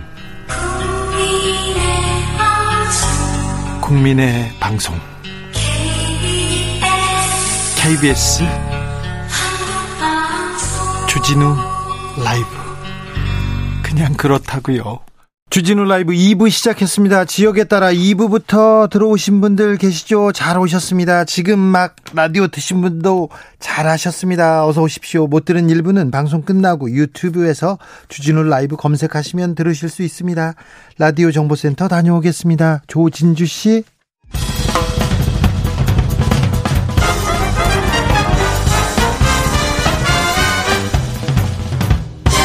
훅 인터뷰 모두를 위한 모두를 향한 모두의 궁금증 훅 인터뷰 대선이 40여일 앞으로 다가왔습니다. 안개 속 대선 주요 변수로는 청년 표심이 떠오르고 있습니다. 젠더 이슈가 대선판 흔들고 있기도 한데요. 윤석열 후보 연일 이대남을 향해서 메시지 던지고 있습니다. 이재명 후보는 여성들의 목소리를 듣는다면서 유튜브 채널 닷페이스 출연했습니다. 20대 여성들이 진짜로 원하는 건 뭘까요? 20대 여성들의 선택은 뭘까요? 자, 방송에서 어, 이재명 후보의 방송에서 20대 여성을 대표해서 첫 질문자로 나, 나서셨던 하미나 작가 연결했습니다. 작가님 나와 계시죠? 네, 안녕하세요. 하미나입니다. 네. 작가님, 저 이재명 후보 인터뷰했는데요. 어, 인터뷰는 네. 어떻게 성사된 겁니까? 어, 인터뷰라고 사실 듣진 않았고요. 예. 이런 자리가 마련이 되는데 네. 혹시 네. 대화하는 자리에 나와 주실 수 있냐고 이제 다페이스 측에서 먼저 연락이 왔어요. 네. 근데 이게 뭔가 싸워 싸워 주세요, 뭐 싸우세요 이런 자리가 아니라 한 번 만나서 얘기를 해 보세요 이렇게 저에게 전달을 해 주셨거든요. 예, 예. 그래서 그런 자리라면 네. 나가도 좋겠다는 생각이 들어서 나가게 예. 됐습니다. 한번 만나서 얘기해 보니까 어떻던가요? 생각보다 대화가 되어서 좀 놀랐어요. 아, 그래요? 네, 생각보다는 어, 제가 전혀 모르는 사람이잖아요. 처음 보는 사람이고, 물론 네. 이재명 후보님에 대한 여러 가지 이야기들이 이렇게 세간에 있지만, 그것보다는 직접 만나서 판단하면 좋겠다는 생각을 했었고요. 예. 저에게는 어떤 이야기는 통하고 어떤 대화는 잘 안 이루어진다고 느꼈는데 네, 어떤 얘기가 안 통하던가요? 어, 제가 질문했던 것 중에서는 그런 질문이 있었어요. 이제 안희정 전 충남지사와 고 예. 박원순 서울지사니 그 후보님의 동료이기도 했는데 네. 그들의 그 성폭력 사건을 개, 인간적으로 어떻게 통과하셨느냐고 제가 예. 물어봤었거든요. 저도 저 그 질문 받습니다. 네, 그게 어 저에게 되게 궁금한 질문이었고 그 대답에서 차이를 좀 많이 느꼈어요. 예. 그 중에서도 음 제가 두려우셨냐고 물어봤었거든요. 근데 그 두려움에 대해서 어, 후보께서 이제 왜곡 나는 절대 하지 않았는데 왜곡 오해받을까 두려웠다. 누가 나를 허위로 공격하지 않을까라는 두려움이 있었다라고 말씀을 하셨어요. 네. 그런데 이제 제가 왜 두려우셨냐고 물어봤을 때는 혹시 가해를 저지르지 않으셨어요? 라는 두려움의 의미가 아니었거든요. 네. 그것보다는, 음, 그니까, 어떤 그 문제에 있어서 어떤 책임을 느끼시는지 예를 들어서 우리가 뭐 산업재해나 노동 문제나 빈곤이나 그 이슈에 민감한 유권자는 나를 대표해 정치인에게 어떤 어 정치적 책임감을 느끼는지 그 성찰을 좀 기대하게 되잖아요. 예. 그러니까 마찬가지로 저도 그런 생각이 있었고요. 그러니까 성폭력 문제가 그 당사자가 가해자가 아니라고 하더라도 갑자기 튀어나온다기보다는 여러 가지 그것을 용인하는 분위기가 사회에 있다고 생각해요. 사회 구조적 문제 분위기가 있죠. 그쵸. 그뭐 젊은 여성을 꽃뱀으로 보는 시각이라던가 아니면 회사에서 뭐 아무렇지 않게 뭐 외모 품평하거나 그리고 또 뭐 회식 자리에서 뭐 여성 사원을 보내고 남성들끼리 뭐 성매매 하러 간다거나 이런 작은 것들이 만들어진 어떤 분위기가 있고 아마 이재명 후보님께서는 뭐 사회적으로 되게 권력을 많이 가지신 분이고 그것들을 많이 목격했을 거라고 슬슬 생각을 하거든요. 근데 그런 모든 것들이 만든 결과로서의 성폭력인데 거기에 이제 책임감을 느끼시냐는 질문이었어요. 근데 제가 이제 댓글 반응을 봐도 그렇고 어 제가 바라는 건 성찰이었는데 후보께서 어 한 답변은 나는 안 했다. 그리고 어 나는 어, 외국 공격을 받을까 두렵다라고 말씀하신 게, 아, 이게, 사람들, 그, 그래서 남성들이 무고죄 이야기를 그렇게 많이 하는구나. 어떤, 어, 그런 차이를 확 느꼈던 것 같아요. 예, 예. 어... 잘 전달이 됐을까요? 네네. 네. 저는 알아들었습니다. 청년의 어려움은 이대남, 이대녀 다 비슷한데, 이대남에게 굉장히 쩔쩔맨다, 이렇게 지적하셨더라고요. 그렇게 얘기하신 이유가 있습니까? 그, 그거는 뭐, 윤 후보를 봐, 보았을 때도 많이 드러나지 않나요? 사람들 많이 그렇게 생각할 것 같아요. 윤 후보는, 예, 윤 후보는 지금 여성가족부 폐지 함께 무고죄 처벌 강화, 남성들한테 지금 계속 메시지를 던지면서 남성들한테 열렬한 지지를 얻고 있어요. 네. 이 부분은 어떻게 그렇죠. 보세요? 저는 사실 음, 그 여성가족부 폐지 글을 올렸을 때 좀 그때 윤석열 후보에 대한 판단을 좀 확실하게 내렸어요. 아 이것은 나쁜 정치인 것 같아.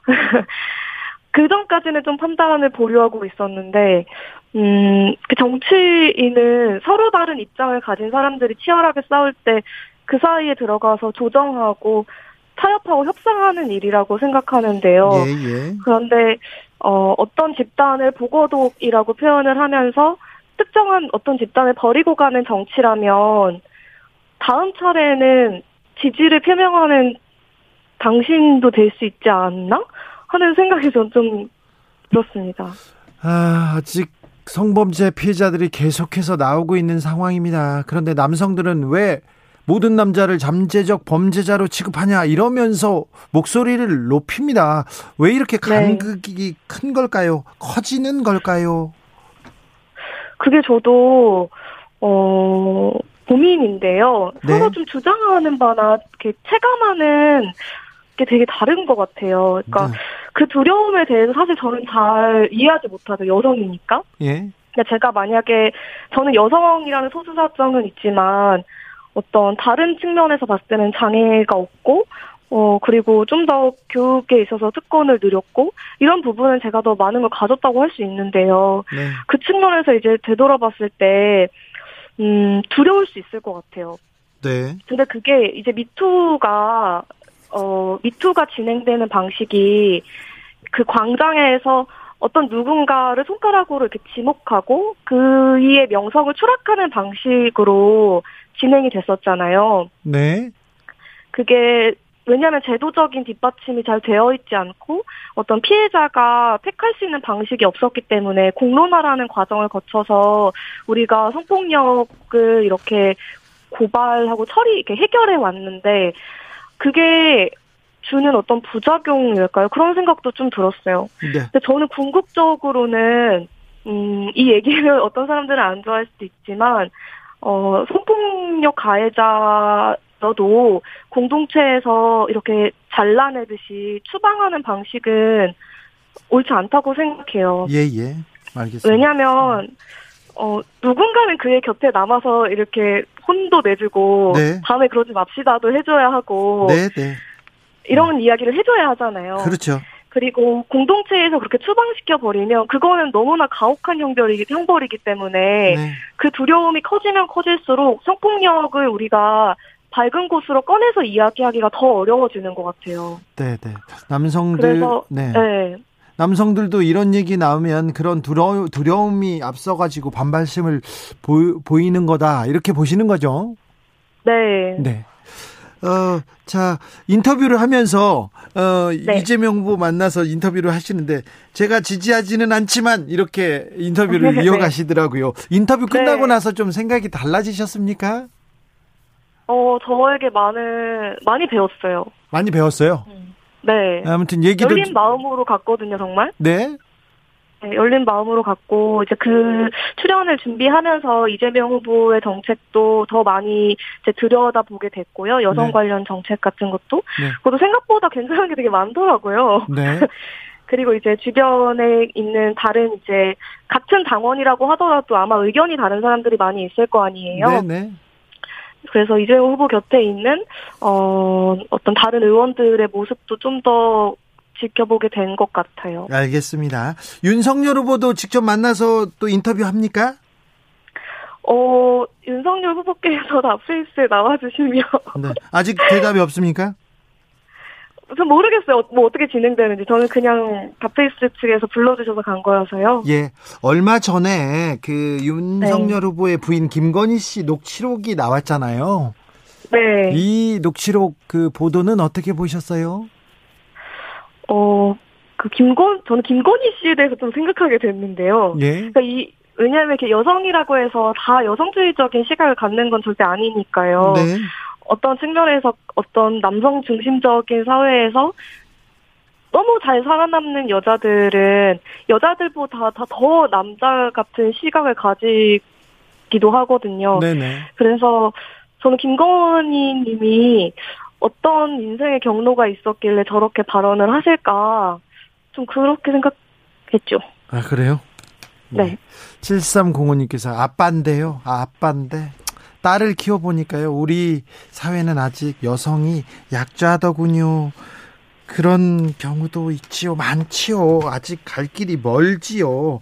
자, 이번 대선에서 후보들이 이렇게 여성 정책 내놓고 젠더 관련 공약 내놓지 않습니까? 어떻게 보고 네. 계십니까? 어, 저는 뭐 정치 공학 이런 건 잘 몰라서 뭐 표 계산을 열심히 하고 계시겠지만 네. 그런 건 저는 잘 모르고요. 네. 그 당장의 대선 결과보다는 어 나와 다른 생각을 가진 바로 옆에 사람을 설득할 수 있게 하는가, 설득하는가를 좀 더 보게 되는데요. 어, 저는 이제 여성 문제 중에서도 여성 우울증이나 자살에 관심이 많아요. 그걸로 이제 책을 썼고. 네, 미쳐 있고 근데, 불쌍하며 오만하고 네. 똑똑한 네. 여자들 책이죠? 네, 맞습니다. 근데 그 주제를 이제 탐구하면서 이게 여성의 이야기로 제가 이렇게 찝어서 얘기하긴 했지만 이 문제가 뭐 노동이나 어떤 가난, 빈곤, 음, 뭐 정신질환, 그 기후 위기 이런 것들이 굉장히 다 연결되어 있다는 생각을 하게 됐어요. 예. 그래서 그 젠더 공약 같은 것들이 많이 나오지만 네. 뭔가 이렇게 베풀듯이 보너스처럼 네. 젠더 공약 을 만드는 걸로는 사실 전 좀 부족하다고 느끼고요.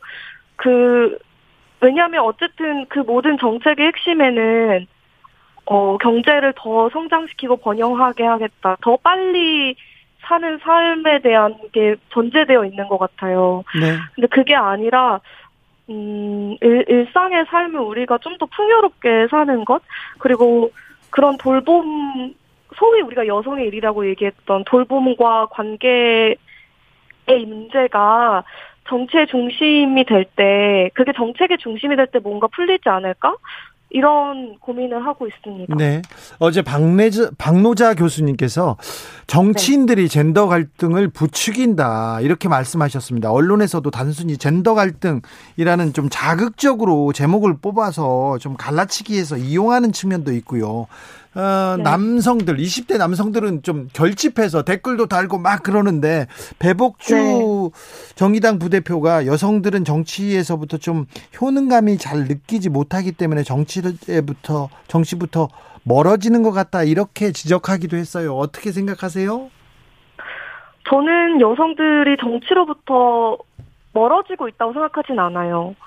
왜냐하면 페미니즘에 관심이 많은 젊은 여성들이 얼마나 많아요. 페미니즘 너무나 정치적인 이론이고요. 그리고 저 개인적으로는 효능감을 점점 더 많이 느끼거든요. 내가 나이가 들어서 그럴 수도 있지만, 그리고 주변 친구들과 열심히 대선에 대해서 많이 이야기를 하는데, 어, 정치로부터 멀어지고 그 멀어져서 그들이 부동층인 것이 아니라 많은 걸 사실 보고 있는데 네. 자신들의 입장이나 생각을 정확히 대변할 정치를 찾지 못해서라고 생각해요. 아, 예, 알겠네요. 네, 그럴 수도 있네요. 네. 네. 네. 말씀 잘 들었습니다. 네, 감사합니다. 지금까지 하미나 작가였습니다. 정치 피로, 사건 사고로 인한 피로, 고달픈 일상에서 오는 피로. 오늘 시사하셨습니까? 경험해 보세요. 들은 날과 안 들은 날의 차이. 여러분의 피로를 날려줄 저녁 한 끼 시사. 추진우 라이브.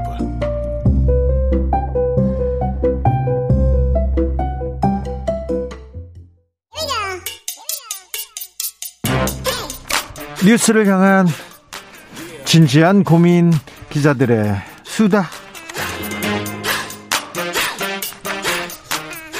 라이브 기자실을 찾은 오늘의 기자는 한결의 김민아 기자입니다. 네, 안녕하세요. 잘 계시죠? 바쁘죠? 네, 또 대선이 다가올수록 바빠집니다. 네. 네. 김종인 위원장은 뭐 하세요?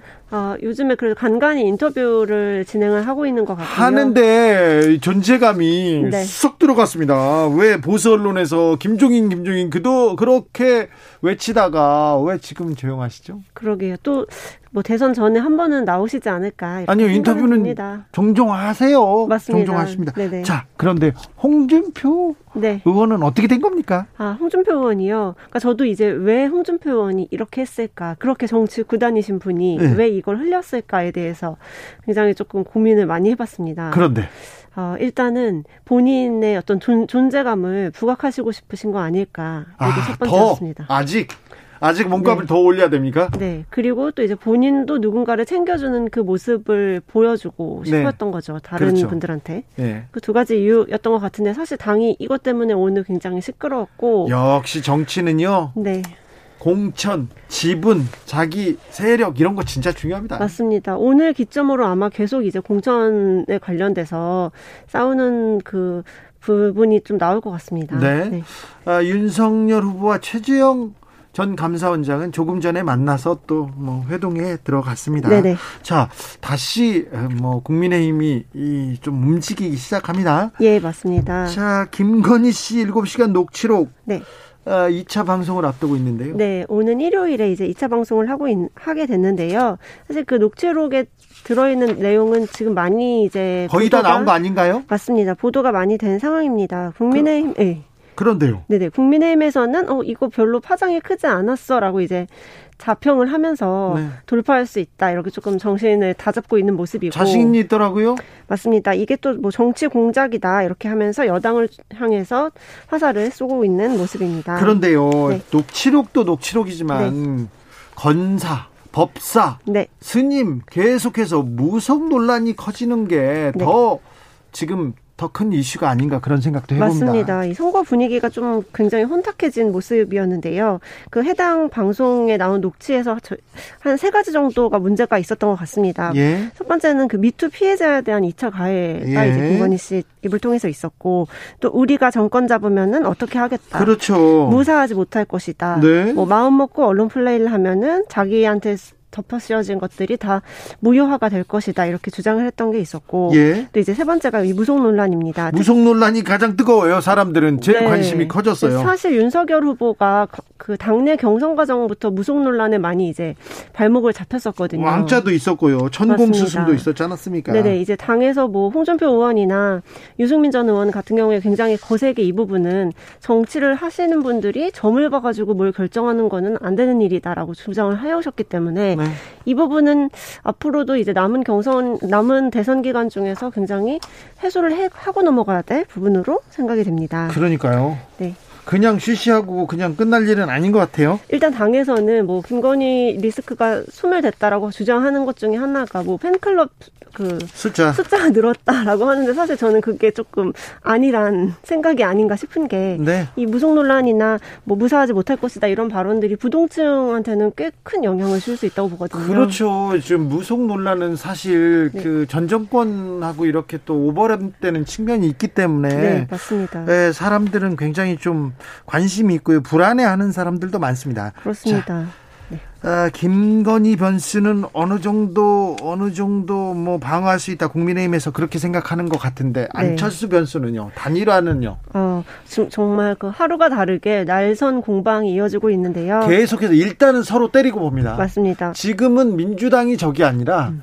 국민의힘은 국민의당이 국민의당은 네. 국민의힘이 지금 주적인 것처럼 보입니다. 맞습니다. 눈길을 끄는 게 이제 단일화를 하면 윤석열 대 안철수 이렇게 되게 되지 않습니까? 네. 근데 이제 윤석열 후보는 별 말이 없고 이준석 대표가 대신 나섰어요. 네, 중심에 서서 오늘도 옹졸하다. 예. 뭐 안철수 후보 중심으로 세상이 돌아가는 줄 아느냐 이렇게 굉장히 좀 날선 그런 단일화 그런 얘기도 했어요. 맞습니다. 단일화 단일화를 가지고 이제 안철수 후보 쪽에서 먼저 안일화라는 얘기가 있다라고 언급을 한 게 있었는데요. 네. 그러자 간일화 얘기를 했죠. 간보는 상황이다 이런 거죠. 그 안, 안 철수 네네. 후보 그리고 국민의당 이철규 의원 네. 이철 이태규 의원이죠. 네네, 이태규 의원입니다. 이태규 의원이 나서서 계속 또 보복 보복으로 이렇게 좀 하는 하고 있는데 맞습니다. 계속해서 그 국민의 힘이 네. 힘은 네. 세지 않습니까? 아무래도 의석수도 많고 예전에는 네. 이런 거 정말 저 김종인 전 위원장이 잘했거든요. 그렇죠. 그랬는데 지금은 아무튼 이준석 대표가 나서서 그 역할을 하네요. 네, 사실은 양쪽 다 단일화는 없다라고 못을 박아놓은 상태인데 왜 이렇게 네. 싸우는지 네. 아니라고 할수록 할 것처럼 그렇게 여겨지는 상황이고요. 싸움이 좀 계속 되겠죠, 한동안? 네, 좀 설 전에 이제 이번에 양자 토론 가지고도 계속 지금 안철수 후보 쪽에서는 국민의힘에 반발하고 있는 상황이어서 네. 계속 네. 좀그 양쪽은 불편한 기간이 좀 이어질 것 같습니다. 근데 토론은 어떻게 되는 거예요? 아, 토론은, 하긴 합니까? 네, 토론은 사실 30일 아니면 31일 이 두 날짜 중에 이루어질 거는 아니, 같습니다. 30일이나 31일을 가지고 웬 토론을 그렇게 오래 합니까? 아, 그러게 말입니다. 이게 이제 오늘쯤에는 원래 결정이 날 것으로 저도 예상을 했는데 아직 날짜가 결정은 안 났고요.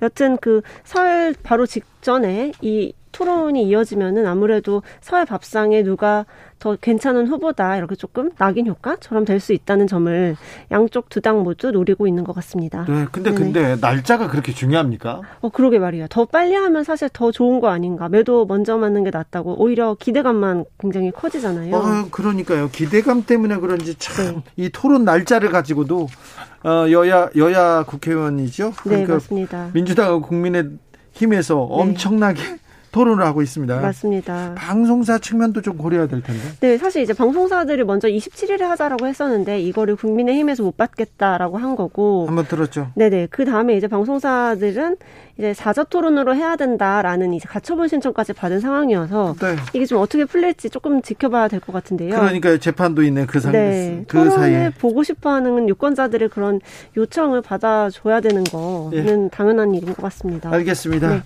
기자들의 수다 한결의 김민아 기자와 함께했습니다. 감사합니다. 네, 감사합니다. 교통정보센터 다녀올까요, 김민희 씨?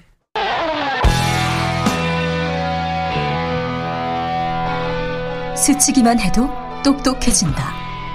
드라이브 스루 시사 주진우 라이브.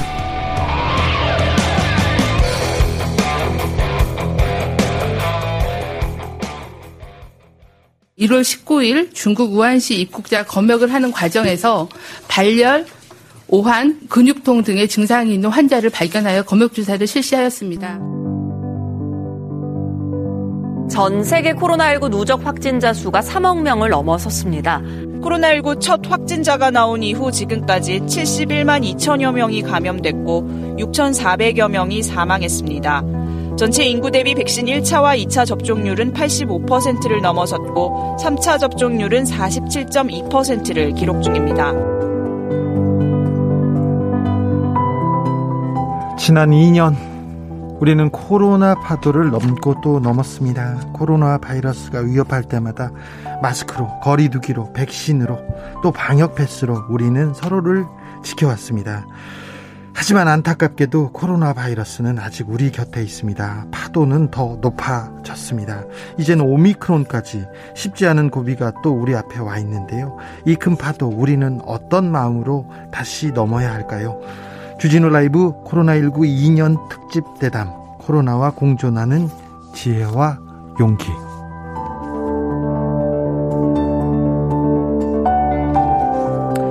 임승관 경기도 의료원 안성병원장 모셨습니다. 안녕하세요. 네, 반갑습니다. 김명희 국립중앙의료원 데이터센터장 모셨습니다. 네, 반갑습니다. 네. 임승관 원장님, 네. 2년 전 오늘 기억하십니까? 네. 네. 그리고 얼마 지나지 않아서 네. 저희가 방송에서 얼마만 참으면 돼요? 마스크 언제까지 써, 쓰면 벗을 수 있어요? 물어봤었는데요. 네. 2년을 함께 하네요. 네. 네. 고생 많으셨습니다.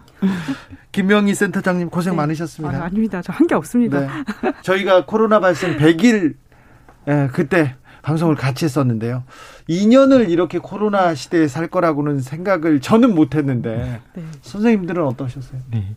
저희는 뭐 그 무렵에 뭐 시사주간지랑 뭐 3, 4, 5월 대담도 했었는데요. 네. 저희 그때 어 대담집 책 제목이 가늘게 길게 애틋하게였거든요. 네. 네. 뭐 2년이 갈지 3년이 갈지 예측하진 않았으나 이렇게는 얘기했던 것 같아요.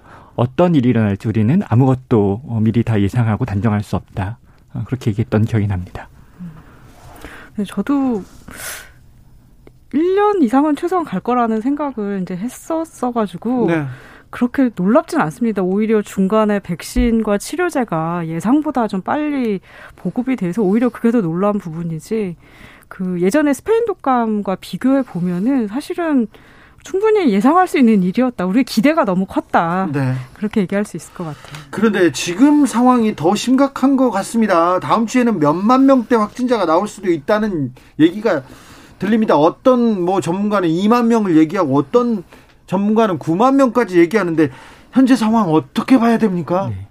이뭐 바이러스의 관점에서 저희가 생각할 필요가 있죠. 인간 관점에서만 생각하지 않고 네. 이 오미크론 바이러스 뭐 종족이라고 할까요? 이 뭐어이 어, 기세는 뭐 굉장히 놀라운 어 상황입니다. 뭐 네. 속도라든지 그 확산의 어떤 범위의 네. 관점에서요. 그래서 지난 12월 이후에 한 두 달도 채 되지 않아서 전 세계 대륙이 다 영향을 받았잖아요. 아, 저, 전 세계를 점령해 버렸어요. 네. 그러니까 뭐 13세기에 네. 몽골 기병이 음. 뭐지 결국 원제국을 세우는 것과 비슷한 일이라고 말할 수 있는데 무서운 속도입니다. 네. 근데 우리가 이제 남아공, 그다음에 유럽, 영국을 시작해서 유럽, 그다음에 이제 북미 이렇게 진행될 때까지는 사실은 뭐 바다 건너 불구경이라고 말할 수도 있었을 거예요. 네. 하지만 어, 호주가 영향을 받았을 때부터 네. 그리고 일본이 그 뒤에 영향을 받았을 때는 사실은 다른 감각으로 관찰하고 집중했어야 됐습니다. 아, 수명으로 떨어졌던 일본이 지금 4만 명대까지 그냥 폭증했어요. 네, 사실 그 상승 비율은 어, 호주가 훨씬 더 놀랍기도 네. 한데요. 호주나 일본은 한국과 유사한 나라들입니다. 예. 방역 정책도 유사하고 뭐 일본 같은 경우는 도시의 밀집도라든지 사람들의 생활 패턴도 비슷하잖아요. 네. 어, 지금까지 누적 감염자 숫자 그러니까 면역이 있는 인구의 숫자도 비슷하고 그래서 우리가 어, 일본이나 호주에서 있었던 일들을 시차를 두고 뒤따를 확률이 굉장히 높습니다. 네. 네, 다른 나라가 그렇게 폭증하는 뉴스들을 많이 봤는데 네. 한국만 저러지 않을 것이다.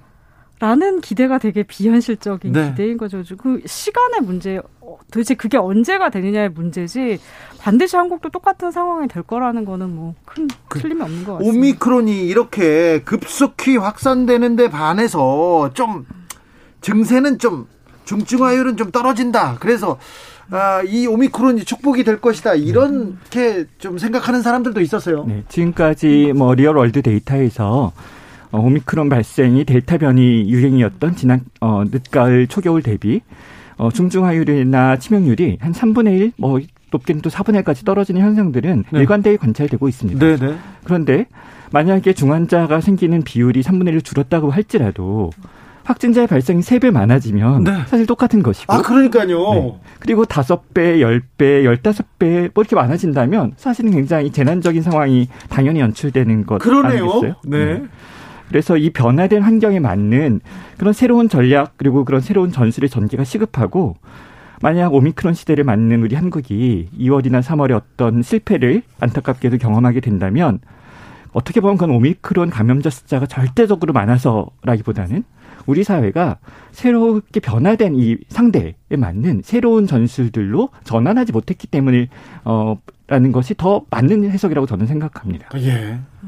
그러니까 이제 초기에 아주 가벼운 증상이라서 뭐 산소 치료만 간단하게 해도 뭐 중증화로 되는 거를 막을 수 있는 환자라고 한들 숫자 자체가 많아져서 네. 병원에 못 들어가게 되면 네. 그 사람들이 사실 중증화로 진행이 되기 때문에 네. 중증화율이 개인 단위로 본다면 위험이 낮다는 건 분명하지만 이게 전체 인구 집단에서 n수로 이제 네. 묶게 되면은 사실은 우리한테 굉장히 큰 지금 위험이 도래해 있다 이렇게 어. 해석하는 게 맞을 것 그 같아요. 그 말을 들으니까 지금 겁이 팍 옵니다. 네. 이게 어우 그런데요 백신 맞으면 코로나 끝날 거다. 우리는 괜찮아질 거다.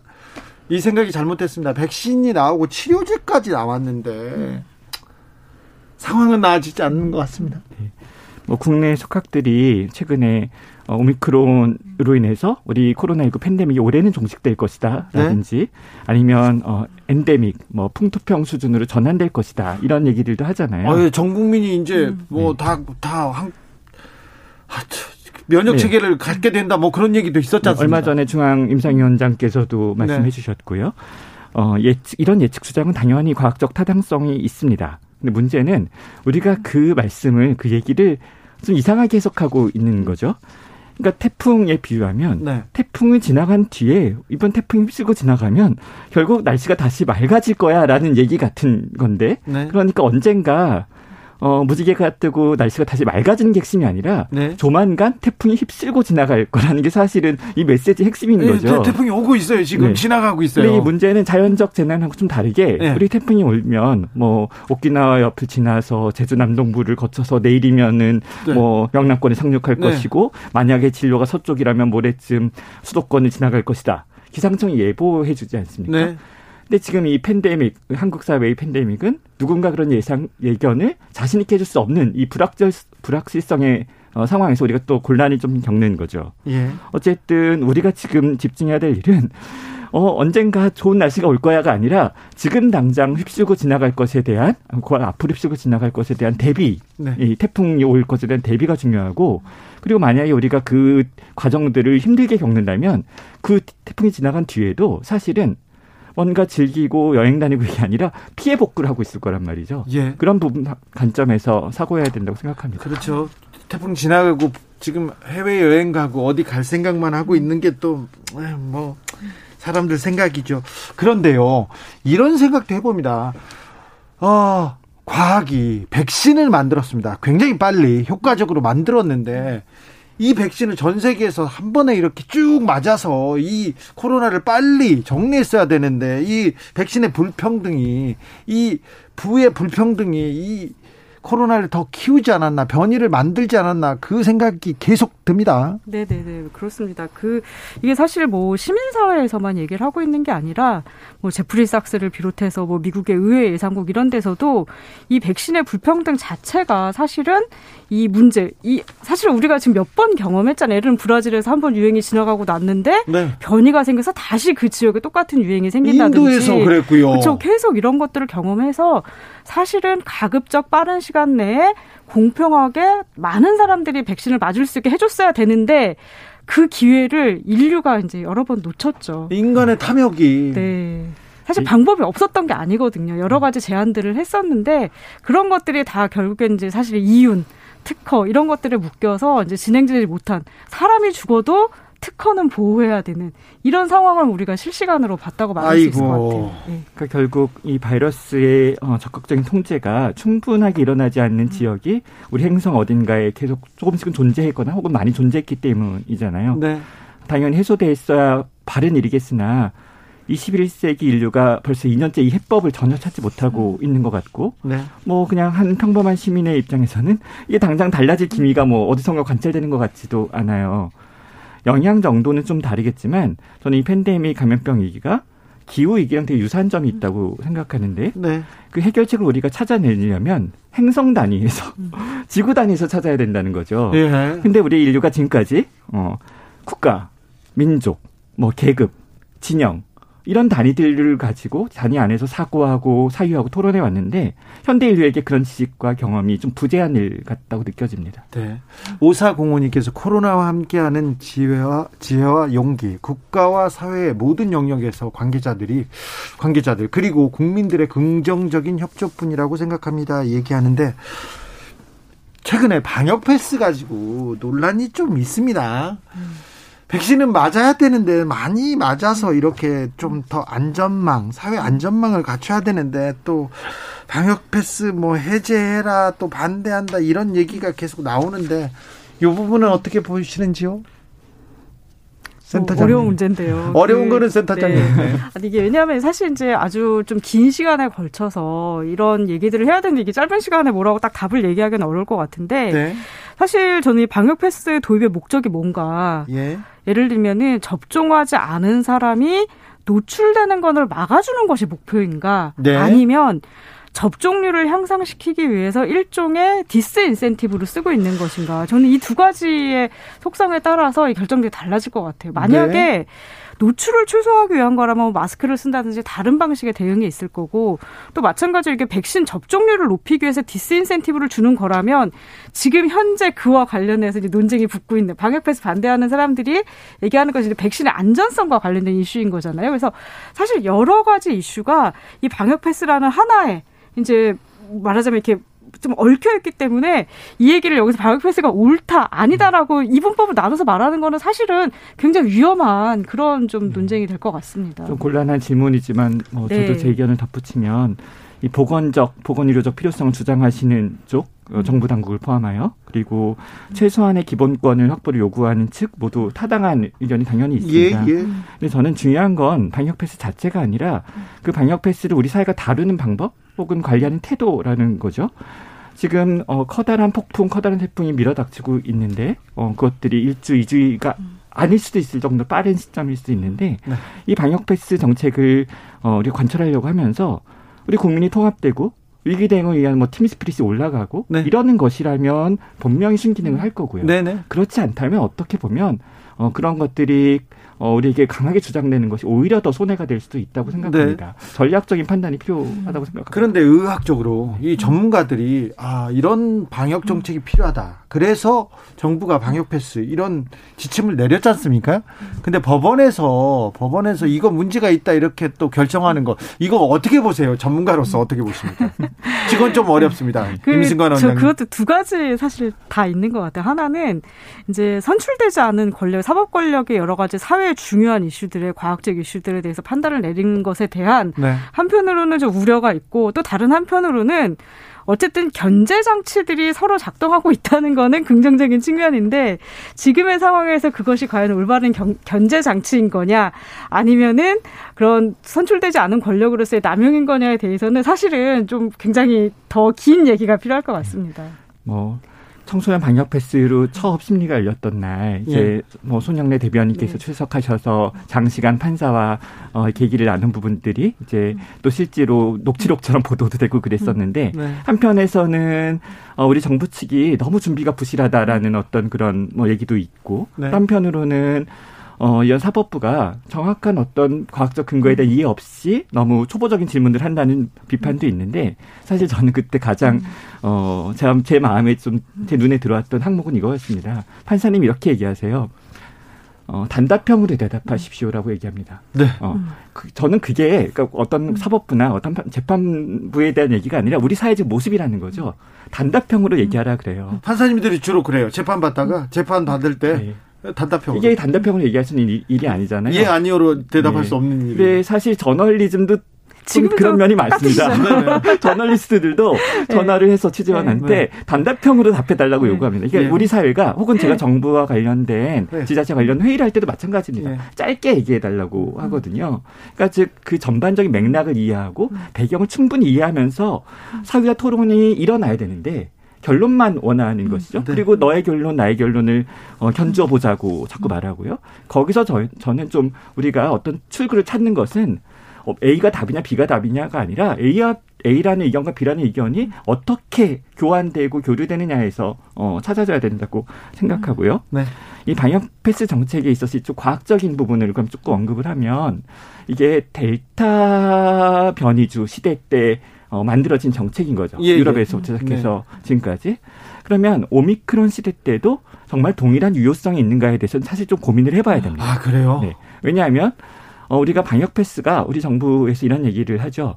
우리는 백신 패스가 아니라 네. 어, 백신 반드시 맞으라는 게 아니라 만약에 그 사람이 정말 백신에 대한 어떤 자기 선택권을 존중하는데 백신을 맞지 않을 거면 PCR 검사 음성 확인서를 48시간 이내 것을 제출하면 된다.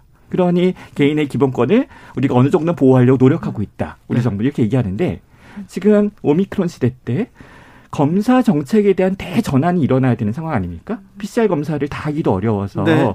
어, 신속항원 검사를 좀 대체제를 도입하거나 보완제를 도입해야 되는 이런 상황, 혹은 우선순위에 따라서 검사 자원을 배분해야 되는 상황이잖아요. 그렇다면 이 방역 패스가 갖고 있는 그 어떤 이제의 어떤 부분과 오미크론 시대를 관통해야 되는 우리의 숙제가 또 모순되고 충돌하거든요. 네. 따라서 어느 한에 정답이 있을 수가 없고 또 그 의견도 유연해져야 됩니다. 네. 만약에 우리가 한 달 전에 그런 주장을 했다고 할지라도 지금 상황에 맞춰서 어 다시 수정된 의견을 서로 토론할 수 있어야 되는 거죠. 네. 임명희님께서 백신의 안전성 자체가 검증되지 않았는데 음. 의료 전문가들인 음. 들 명확한 기준이 없을 텐데 음. 누굴 믿고 기본권마저 침해받아야 할까요? 이렇게 물어봅니다.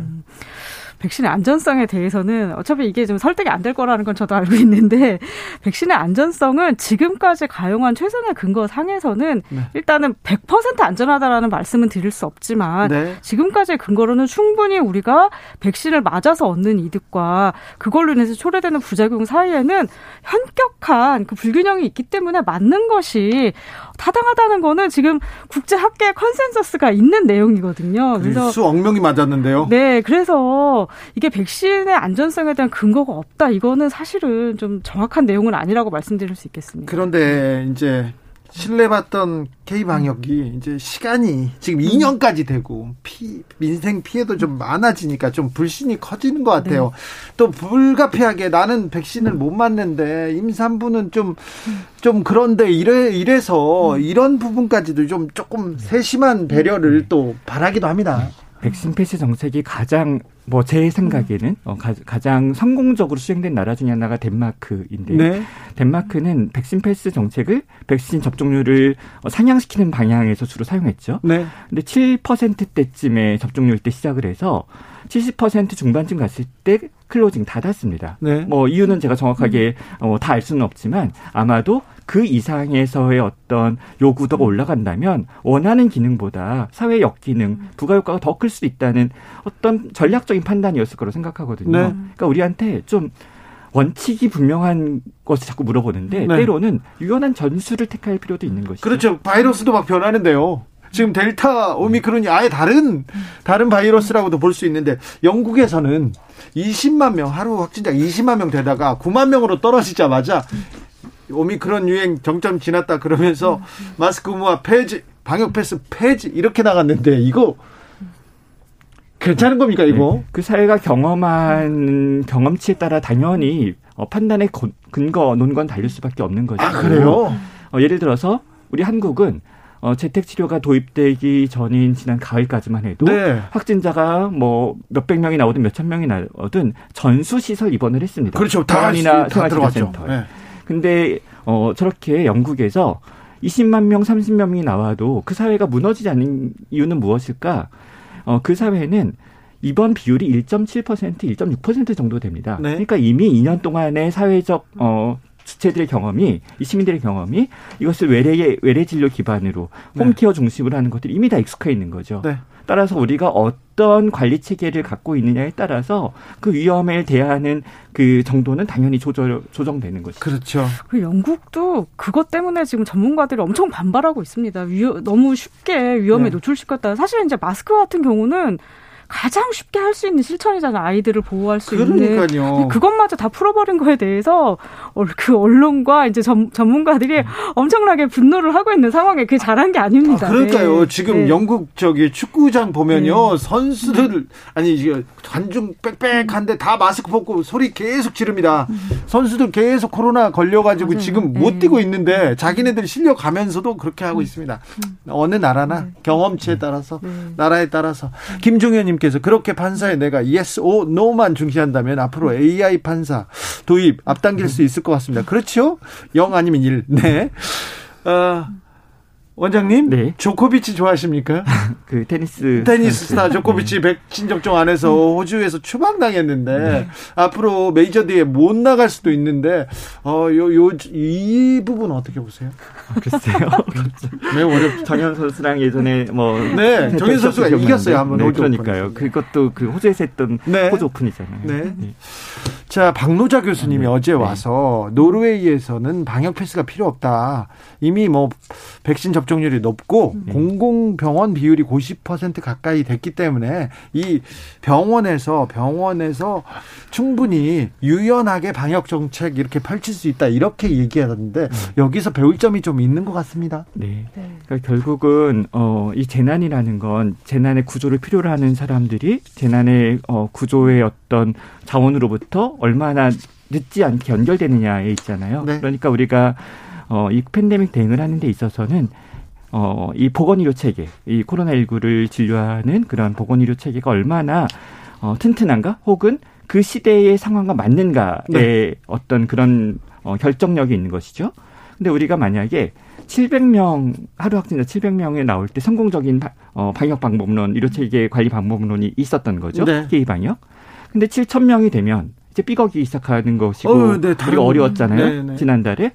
근데 7만 명이 된다면 네. 당연히 오작동할 것 아닙니까? 예. 어, 따라서 우리는 이 시대에 맞는 새로운 방역 정책, 새로운 의료 체계 관리 정책들을 빨리 마련해야 되는 것이고 어 그런 이게 축구 경기에 비유한다면 우리의 코칭 스텝은 빨리 상대편의 어떤 새로운 상대의 어 그런 팀의 특성 전략을 알아내고 우리 팀을 그에 맞춰서 다시 어 전술을 짜고 훈련시켜야만 되는 거죠. 그게 네. 늦어지면 안 됩니다. 아, K 방역에 대해서도 좀 고민해야 될 것 같습니다. 좀 달라지기도 해야 될 것 같고요. 어, 임승관 원장님 네. 계속해서 경기도에서 또 안성의료원에서 새로운 모델 제일 먼저 시험하고 이렇게 계속해서 연구하고 계신데요. 네. 어떻게 변해야 됩니까? 네. 지금은 어, 이 경기도, 서울시, 인천시 수도권을 예를 들자면 네. 그중 어느 지역에서 감염자가 발생하더라도 어, 뭐 일부의 재택치료를 제외하고는 다 시설을 배정하는데 그 과정들이 모두 중앙정부의 상황실을 거치게 되어 있습니다. 예. 그런 행정적인 소모도 굉장히 많고 이동거리도 길고 어, 시간도 어려워지죠. 그래서 저희가 이번에 안성 지역에서 어, 하려고 하는 새로운 어, 그런 대응 방법론이 있습니다. 짧게 소개해드리면 세 가지가 핵심 원리인데 보건소의 역할과 의료기관의 역할을 구분하는 겁니다. 네. 보건소는 방역 활동에만 집중하고 그게 예. 본분이니까요. 의료기관은 진료 활동만 하는 것이죠. 지금 이 두 가지가 좀 혼재되어 있어서 굉장히 소모적이고 어, 시간이 오래 걸리는 거거든요. 네. 그리고 두 번째로 안성시 환자는 안성시의 의료 자원 안에서 네. 대체로 해소하고 그것들을 해결하지 못하는 부분만 어 이제 바깥의 지원을 받는 구조입니다. 그리고 마지막으로 이런 모든 어, 거버넌스 네트워크를 지역 안에서 안성시장의 주재 아래 이루어지는 것이죠. 이런 모든 과정들이 결국은 평상시에 다 그렇게 하는 일이라서 어, 제가 생각하기에 가장 효율적인 방법은 뭘까? 이제 효율이 선이잖아요. 효율을 해치는 모든 것은 다 선이 아닐 겁니다. 네. 그렇다면 평상시 하는 방법이 아마 가장 효율적일 것이다. 따라서 복원해야 된다. 늘 네. 하던 방법들을 그렇게 생각합니다. 센터장님, 네. 어, 우리가 코로나 시대를 살고 있는데 네. 그 전에도 메르스도 있었고 네, 네. 사스도 있었어요. 어, 신종플루도 있었고요. 앞으로도 또 어떤 감염병이 또또 네. 또 올지 모릅니다. 옵니다. 그런데 공공병원, 공공의료가 네. 중요하구나. 이제서야 알았어요. 근데 배웠어. 근데 공공인력 지금 못 늘지 못했습니다. 네. 공공의료 지금 어떻게 좀 확충하고 좀 대비하고 있습니까? 뭐 정부에서 사실 이제 코로나 초기에는 시민사회에서도 뭐 공공병원 늘려야 된다는 게 굉장히 공감대가 컸고 정부에서도 마치 할 것 같았는데 네. 근데 뜻밖의 진전이 굉장히 느립니다. 그러게요. 네. 사실은 공공병원들 입장에서는 이제 저는 이거를 항상 이제 메르스의 저주라고 표현을 하는데 3개월 동안 186명의 환자가 생겼고 치명률이 굉장히 높았던 메르스 때 우리가 다 입원시키고 공공병원 싹 비우고 뭐 중, 중앙으로 싹 비워가지고 3개월 동안 해서 대응을 했단 말이에요. 네.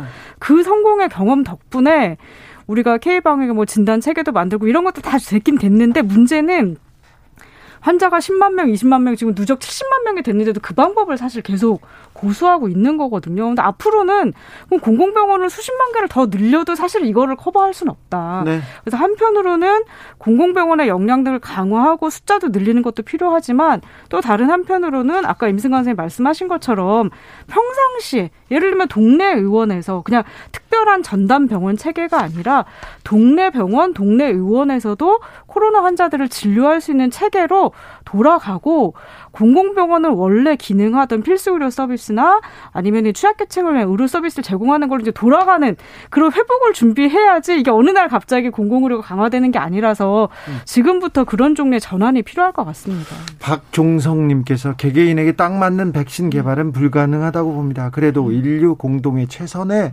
결과물인 만큼 믿고 동참하는 게 맞다고 봅니다. 백신 접종받은 모든 이들이 어느 정도 불신은 갖고 겁도 났을 겁니다. 공동 체를 생각해서 접종합시다 얘기합니다. 사이공공님께서는 친한 동생이요 백신 맞고 지난주에 사망했습니다. 100만 명이 괜찮을지라도 내 가족 내 친구 한 명의 죽음은 무게가 다릅니다. 당해보지 않고는 이해할 수 없습니다. 했습니다.